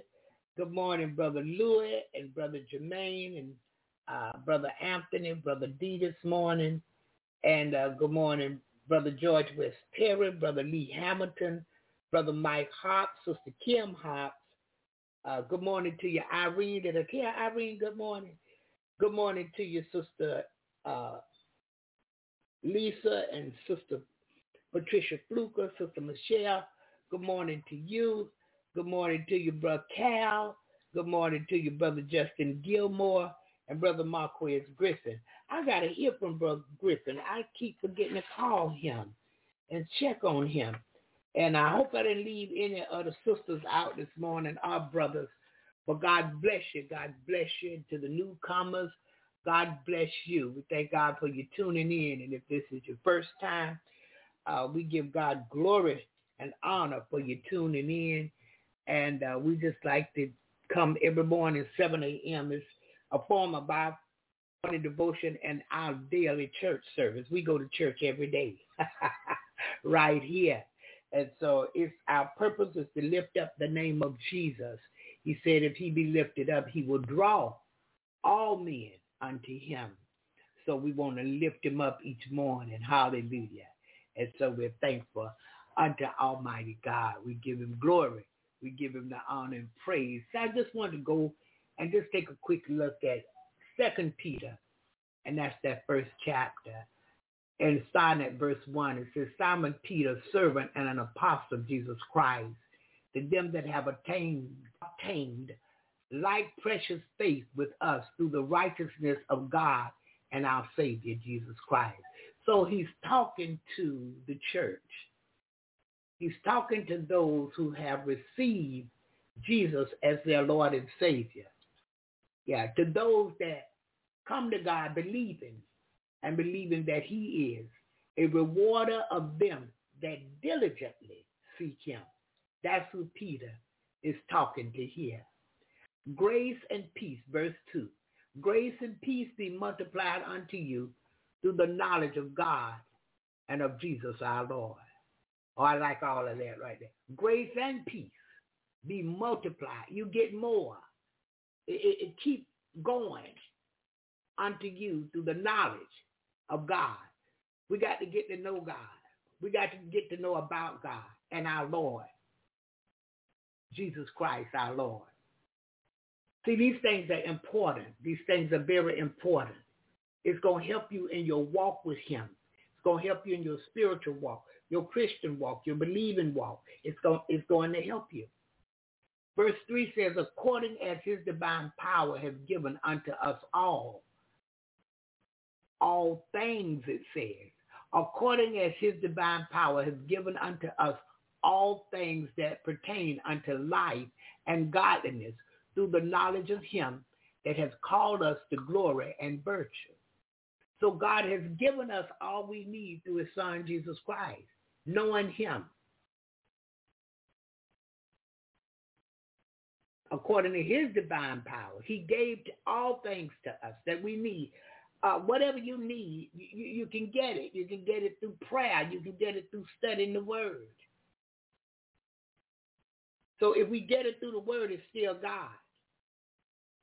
If we get it through prayer, he had the answer. It's still through God. All things that pertain unto life and godliness. And I'm looking at a godly life. Because if we walking according to the word of God, we're going to live a God, and we obeying, we're going to live a godly life. I heard, heard Morris Cerullo talk about revelations, and it kind of touched me a little bit. He said, we got this book of Revelation and we, we pick and choose and pull out what we want. We don't look at the whole thing of what God is saying over there. And I went back in my mind and I started looking at them churches. Yeah. So we, we, we got to go back to the old path as often as possible and take a look around. So we need to go over to Revelation and take a look and see if we can find ourselves in error over there anywhere. Because I, I, what I do, and it's not for everybody. Everybody, you know, today have their own way and this and that. But look, I, I, I line myself up against what the word says and see if I can find myself in the word. Over in Revelation, he's talking about those churches. And I try to see which church am I. Ah, uh, yeah, because one of them, he told him, go back and do your first work over. And when I tell you God has said what he meant and he meant what he said, it's no joke. We play around, but God is not playing. Yeah. In, in that first chapter of Revelation, it talks about those churches, those seven churches.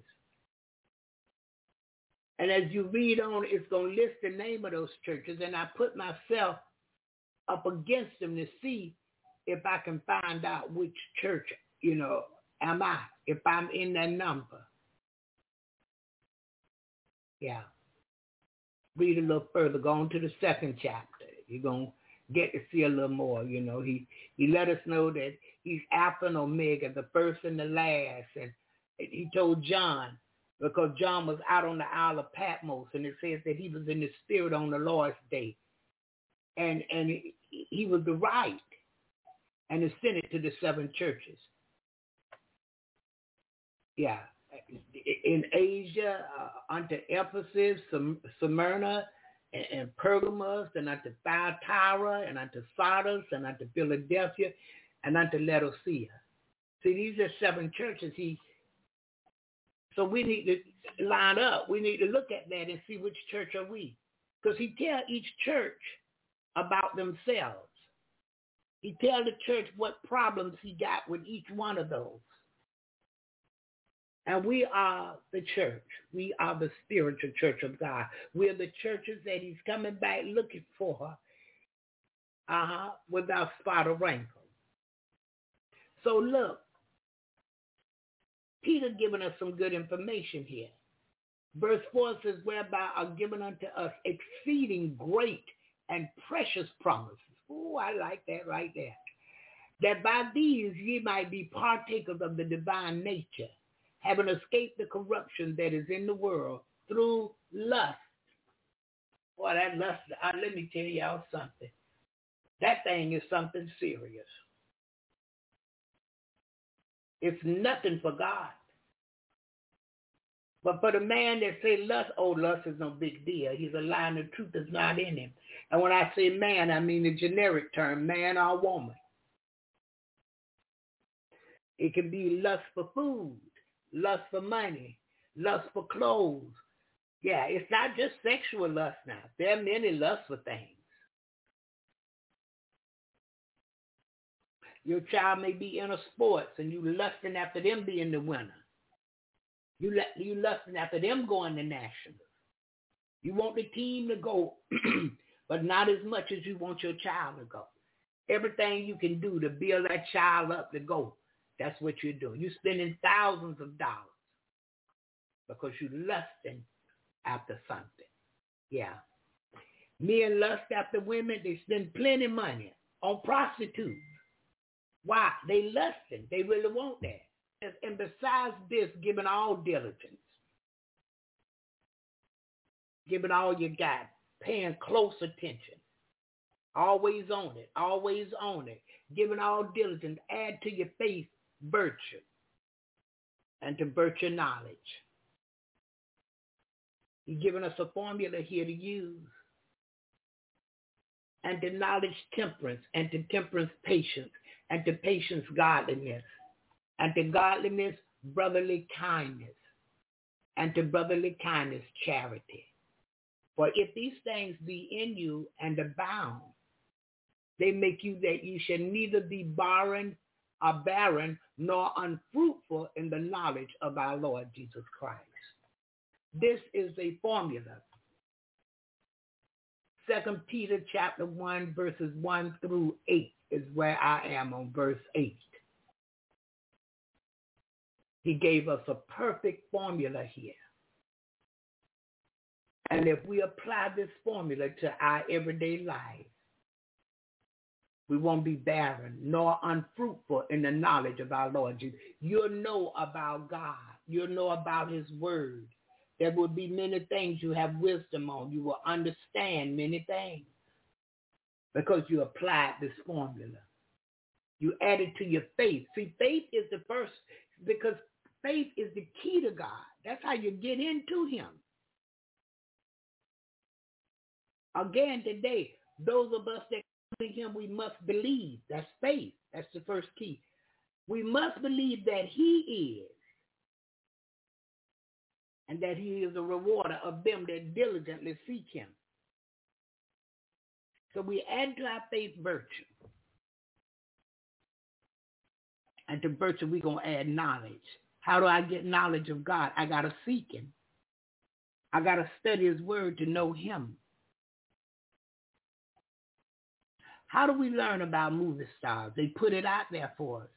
You can find it in tabloids. You can find it in writings the newspaper, magazines. Some people got a favorite actor, favorite entertainer. They follow these people to the last letter. They read about them. They look at the videos about them. This is how I learn God. I read about him. I study about him. There are videos out, movies out that when you look, read the word as you're watching the movie, you can see that it line up with the word. Now, if it don't line up with what the word says, I got to drop. But there are some so close because they played the part according to the scripture.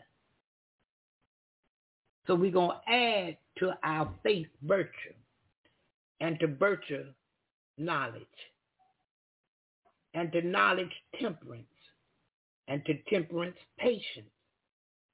And let me tell y'all about that patience. Woo!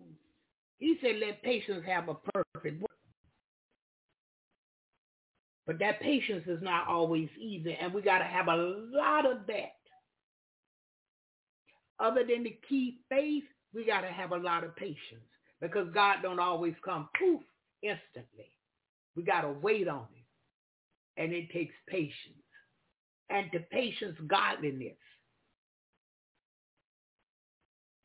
And to patience godliness.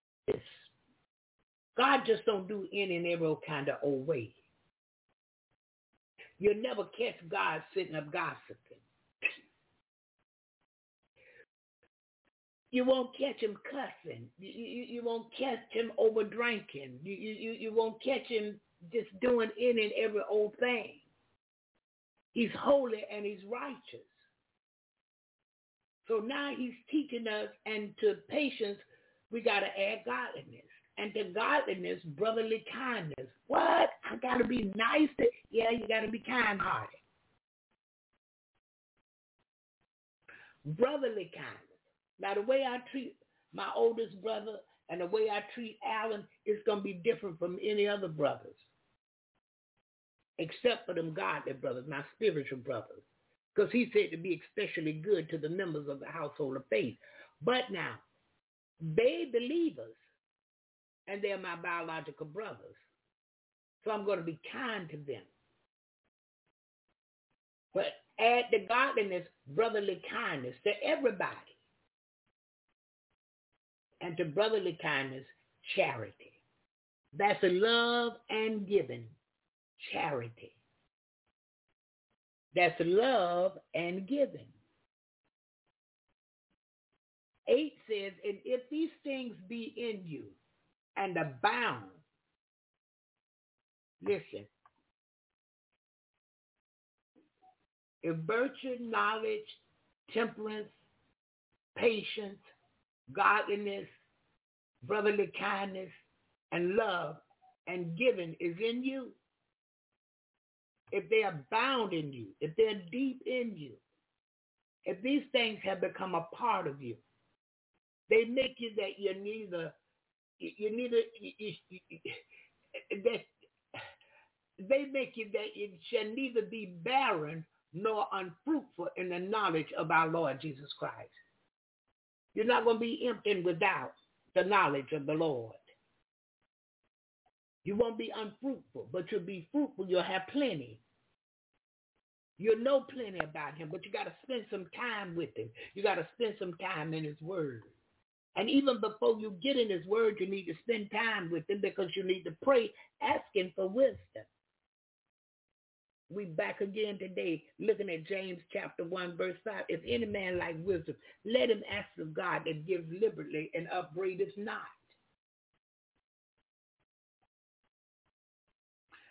Verse 9 says, but he that liketh these things is blind. Now, I didn't say it. This is what God inspired James to write.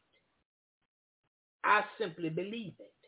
But he that liketh these things is blind and cannot see afar off and has forgotten that he was purged from his old sins.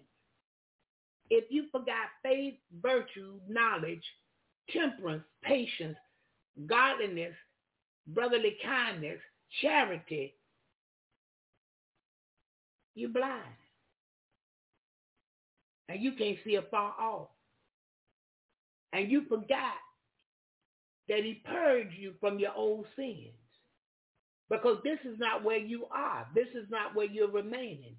With these things that God said add to your faith. Because we come to him believing that he is. And that he is a reward of them that diligently seek him. But it goes beyond faith. We got to do a little bit more. A lot more, really. So you don't forgot that he cleaned you up from your old sins. And you're running this race in your, in, in your flesh, in the natural. You're not running it spiritually. 10 says, wherefore the rather, brethren, give diligence to make your calling and election sure. For if you do these things, you should never fall. You'll never fall from grace. You, and what I mean by that, you won't backslide. I'm not saying we don't have shortcomings because we will have shortcomings, but we won't straight up just outright sin because God will forgive. Now that, that's not what we want to do. We're trying to make God a liar then. Verse 10, Wherefore the brother brethren give diligence Give all your attention that you can to make your calling and election sure. But if you do these things, you should never fall. 11 says, For so an interest shall be ministered unto you abundantly into the everlasting kingdom of our Lord and Savior, Jesus Christ. For so an entrance shall be ministered unto you abundantly. I want to see that right there more and more and more into the everlasting kingdom of our Lord and Savior Jesus Christ. Yeah, I got an entrance in. He come and he saved me. It was him that sanctified me. He set me aside unto himself. And it was him that gave me the gift of his spirit. It's a gift. 12 says, Wherefore I will not be negligent to put you always in remembrance of these things, though ye know them and be established in the present truth. And I know some people say, oh, she's always talking about that. She bring that every day. That's what she talk about. I'm like, okay then, okay. But he said, wherefore I will not be negligent to put you always in remembrance of these things, though you know them and be established in the present truth. It's my job to remind you. 13 says, yeah, I think it meet as long as I am in this tabernacle to stir you up by putting you in remembrance. 14 says, knowing that shortly I must put off this, this my tabernacle, even as our Lord Jesus Christ has showed me. Yeah, I'm going to leave here one day. But those that truly love me, those that truly enjoy me, those that truly enjoy talking to me, uh, you know, they can call me and then uh, we can laugh. One day I got to go. And you won't be able to call me and say, hey, Sister Barbara, what this scripture talking about? Hey, Sister Barbara, where that scripture at that you said that I'll be gone. So I'm bringing things to your remembrance now. Yeah, as often as possible. Yeah. 15 says, moreover, I will endeavor that ye may be able after my decease to have these things always in remembrance. Now, I, somebody going it may not be a scripture that they remember, but they should remember the word of God. But I went to church with a young lady. Her name was um, Maggie. And Maggie wore the nicest leather coats ever. I mean the maxi ones I love, the ones all the way down past her ankle. Look like them coats just hit Maggie just right. I wanted one of those leather maxi coats. And one day I got this, this was like, ooh, I know probably over 20 years later, I got to see Maggie and say hello to her. She said, you know what I remember you for? I said, what's that? She said, your saying was always this, I'm with you when you're right. I thought on that thing. And many have told me that. I remember that. You would say, I'm with you when you're right. Now, I'm not with you when you're wrong. But I'm right there all the way when you're right. Yeah. And see, she remembered that. I'm sure, she, you know, she may have remembered some testimonies that I got up and, you know, testified to. But we want to remember what the word of God taught us, what the men and women of God is teaching his word to us. That's truth. That's truth. You got a lot of watered down foolishness out here. You got a lot of watered down prosperity. I'm going to get it work three jobs, uh, uh, do Uber and anything you can, just get that money and bring it to the church. You got all kind of stuff. Pay your tithes and all. But I want you to remember the word of God, to live by daily, to apply to your everyday life. And I promise you, you're going to be better than ever. Better than ever. 16 says, For we have not followed cunningly devised fables when we made known unto you the power and coming of our Lord Jesus Christ, but were our witnesses of his majesty. Woo! See, I tell you by experience. I'm not telling you what the my pastor preached to me and what the Sunday school teacher taught me. I'm telling you by personal experience. I accepted him for me. I asked him to come into my heart and live forever. I decided to study his word. I decided to get to know him more. I decided to seek his face and turn from the wicked ways. He's the one that will hear from heaven, forgive my sins and heal the land. I decide to lift him up because if he be lifted, he'll draw all men. Here's some things we got to do. Ah, but look at here. But we have not followed cunningly devised favor. See, I'm not giving you something that sounds witty and it sounds, you know, hip. It sounds smart, you know. I've been to the seminary. I'm not giving you that. I'm telling you the power and coming of our Lord Jesus Christ. And I've been an eyewitness to the move of God, the things of God. Yeah. And some of us, we want it all kind. You know, I need him to speak more eloquent. I need her to cross every T and dot every I. Let me tell you, hell is hot, and you better get it while you can. And pray and ask God to understand it.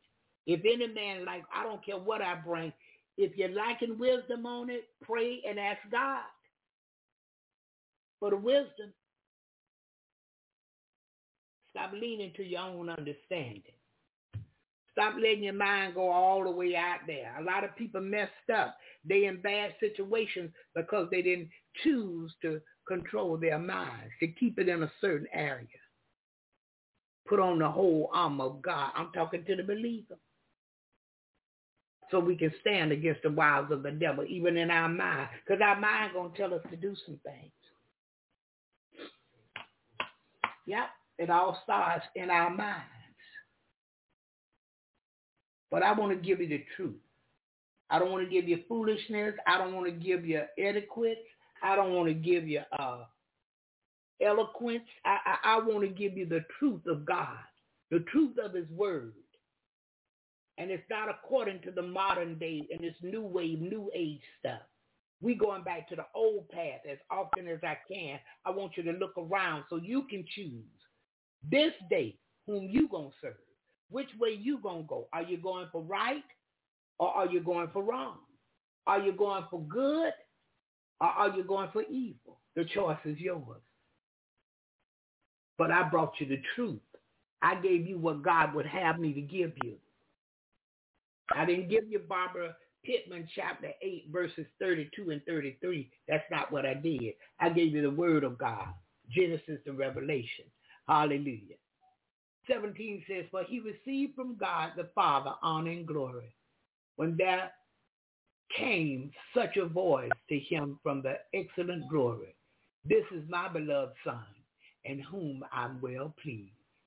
18 says, And this voice which came from heaven we heard when we were with him in the holy mount. Mount. Yeah, they was up there with him, remember?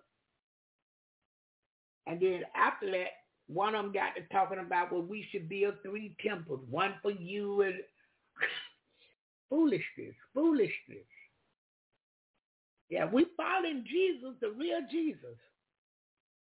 But sometimes that's all we doing is following. We're not truly allowing him to lead us. We're not seeing where he's taking us and take heed and apply his word. We, we, we're not doing all of that now. We're just to give him so much. And to tell ourselves, we ain't got to do all that. They don't take all of that. As the older people back in my day used to say, sugar pie. you got to do that, do that, and a lot more. Nobody's skating and slipping and sliding off into heaven. To whom much is given, much is required. It was much that you got saved. That was much given to you.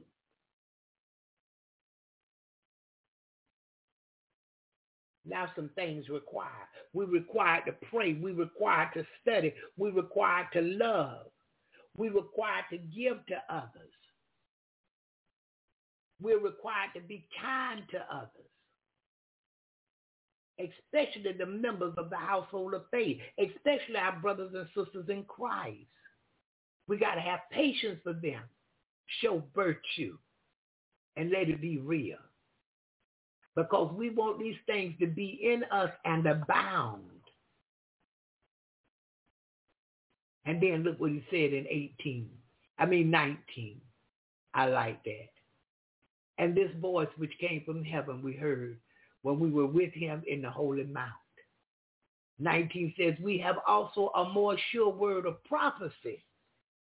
You don't have to run behind a word when you're living right, when you're studying the word of God, when you got a real prayer life, when you done heard from God.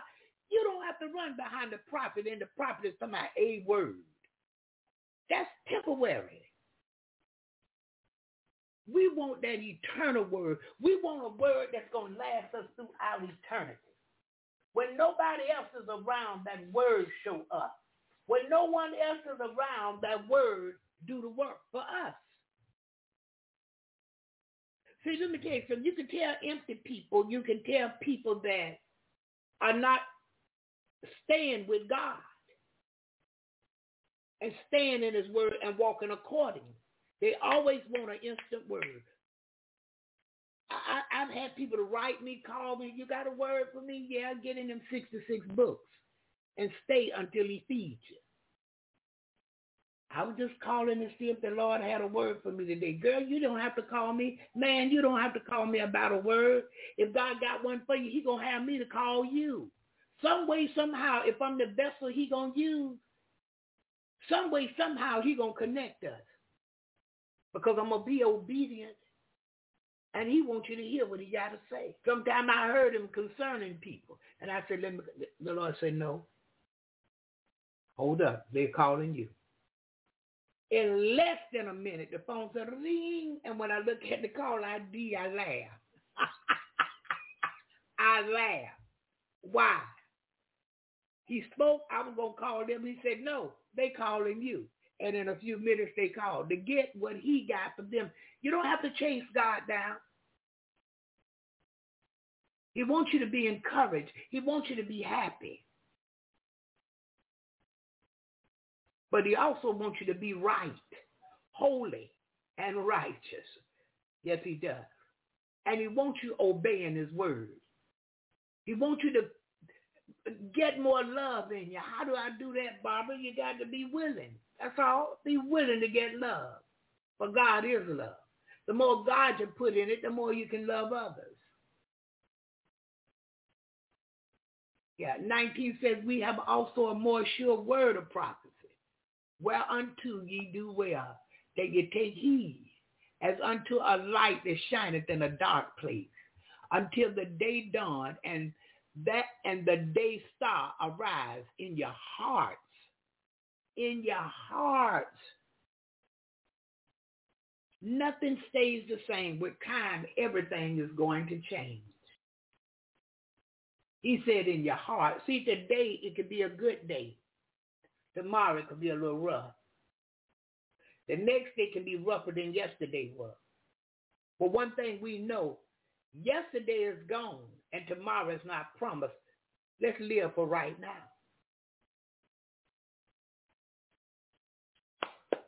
Let the word of God hide it in your heart that you might not sin against God. Let the word get in you and as practice, I told you I come from a place they taught me perfect practice makes perfect. Begin to practice at any situation come up good or bad, let the word of God come up in you. And it's already all right in Jesus' name. You know, some days I don't realize what I have. I'm humble unto God. I, I don't realize what I have. Because I'm always want to stay at his feet right there at his toenail. I don't want to look up at his ankle because sooner or later I want to look up his leg, all the way up his thigh, up his stomach, all the way in his face. So I try to remain humble right there at his feet. And it's him that'll show me. Because he don't want us to exalt our own self. Don't think more of yourself than you ought to. It's what his word says. But even as I'm speaking, the Lord is showing me things. And I thank him for it. Hallelujah. Because it's truly not me, it is him. 20 says, knowing this first, that no prophecy of the scripture is of any private interpretation. And you know that's what folk looking for. Whisper in my ear. Tell me something I want to know. Well, I may have to tell you what you don't want to know, which is get right with God. And listen, all liars go into hell. So if you don't like the truth, then that means you like lies. And that means you'll tell some. Yeah.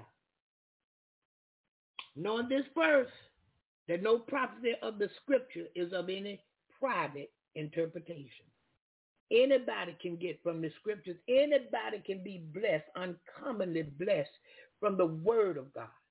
Uncommon miracles will work for you through the word of God. Out of those 66 books, not one word, a few words. Uh, uh, well, sister, you're going to get the house on the hill with the dog named Fluffy. I know the mortgage company wouldn't approve you and they say you couldn't do it. Your credit score wasn't enough. God said, go here and apply. He's going to bless you with over here. He, he, he's not going to send you to a, a mortgage company. Mortgage company, he's sending you to a lender. And they're not going to have a high interest.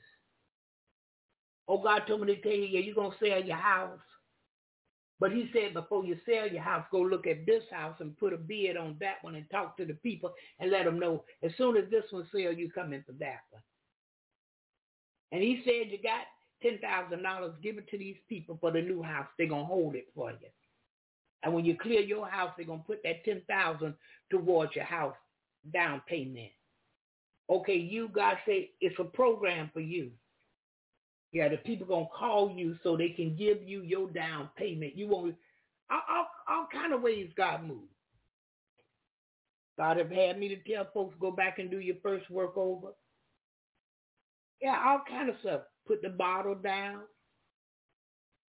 Some preachers put the weed down. You don't need it no more. You got to let it go. God doesn't call you to a work and you made a step. It's better you don't make a start than make a start and look back. Oh, all kind of stuff.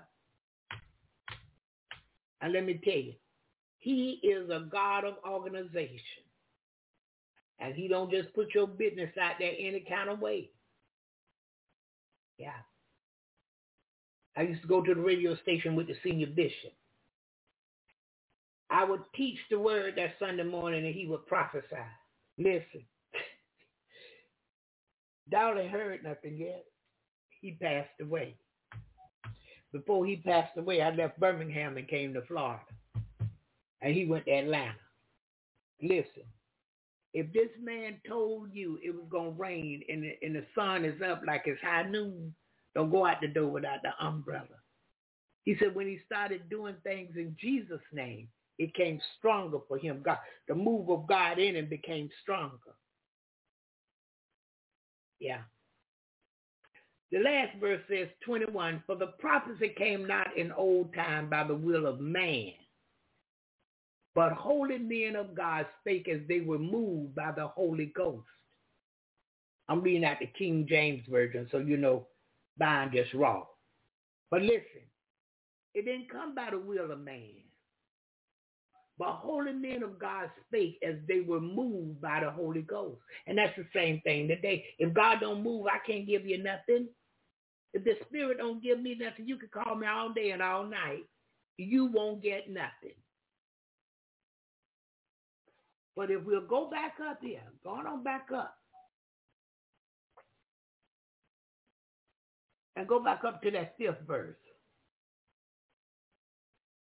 and giving all diligence. I mean, continue, work on it.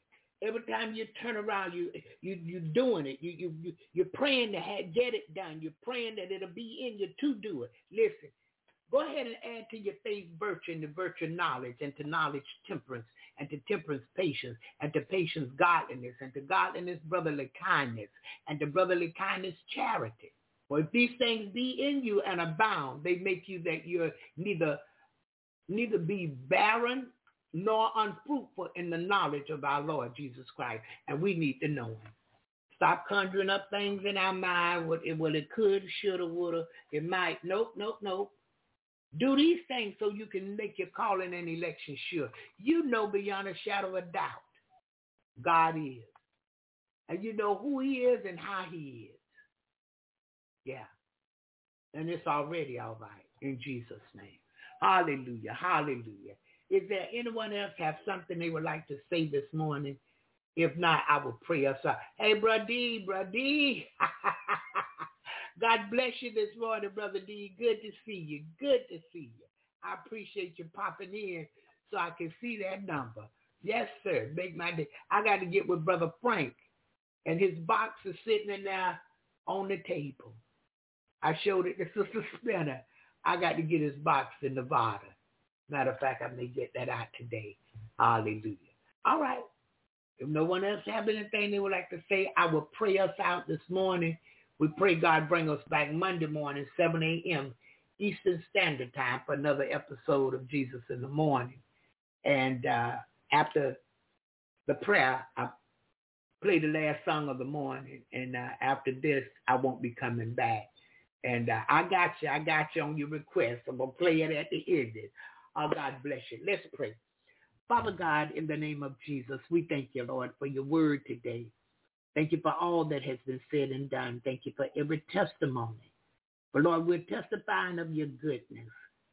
We want the world to know that you're a Savior and that you're sweet.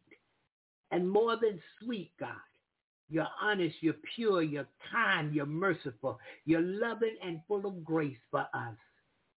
You sent your son you only began to suffer, to hang, bleed, die, conquer all and rise with all power. For us, you found a way to redeem us back to you. And we're thankful unto you this morning, Father. And today as we depart, Father, I ask that you would touch every family member, every household represented here, blessed today. Stir up the gifts in your people. Those that have forgotten the way, God, lead them back to the right path. In the name of Jesus. Touch and heal this morning.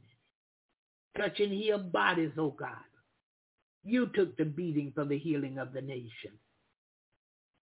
You heal all manner of sickness and disease. With your stripes, by your stripes, Father, we believe in that we're already healed in the name of Jesus. Bless today. Those that coming through the archives and the podcast. Father, bless us all as only you can do. Move this weekend in uncommon ways for us. Open uncommon doors and send out uncommon miracles for your people this weekend in the name of Jesus. Send uncommon finances, Father. You know what your people are trying to do. You know the desires of their hearts. Move in a mighty way. Ask that you would bless each and every one that comes to Jesus in the morning, that comes to Freedom Doors Ministries, God. Everything that I'm a part of where people come, ask that you would bless it today and bless those people in the name of Jesus. Move on the prayer club today, the prayer request club. Bless your people there, God. They seeking you. That's why they come looking for prayer. Help today, Father. And anyone over there that's not on one accord, God, we ask that you would remove them out of the prayer club. Move them, God. They're hindrance. We want to be on one accord in the name of Jesus. We don't have favorites. We're not picking and choosing. Or we seeking you in the name of Jesus. Bless Brother Louis, God. Always faithful, always faithful to the chat room. Bless his household. Bless Sherry, God. Touch and heal her body.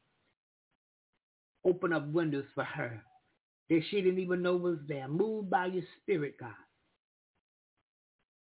Off of their families. In the name of Jesus. We thank you this morning. Thank you for hearing and answering, God. Thank you for listening. Or we give you glory. Hallelujah.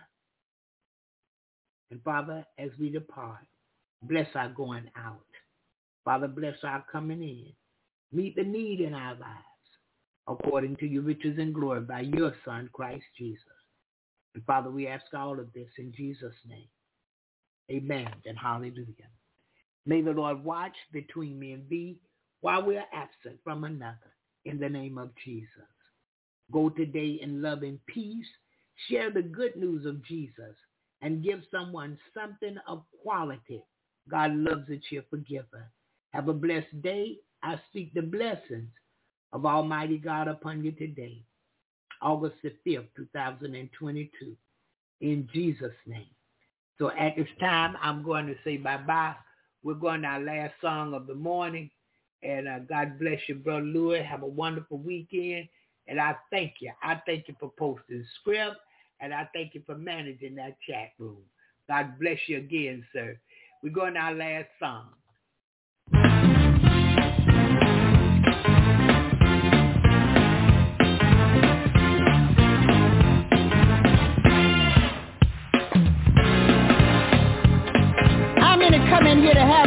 Tonight?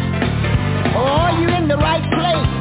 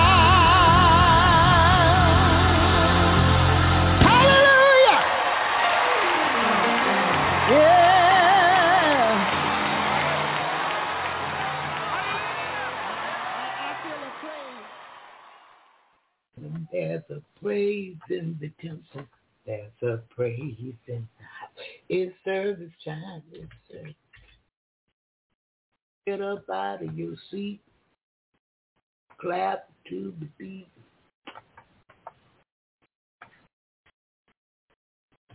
Oh, did I leave that up to my goodness?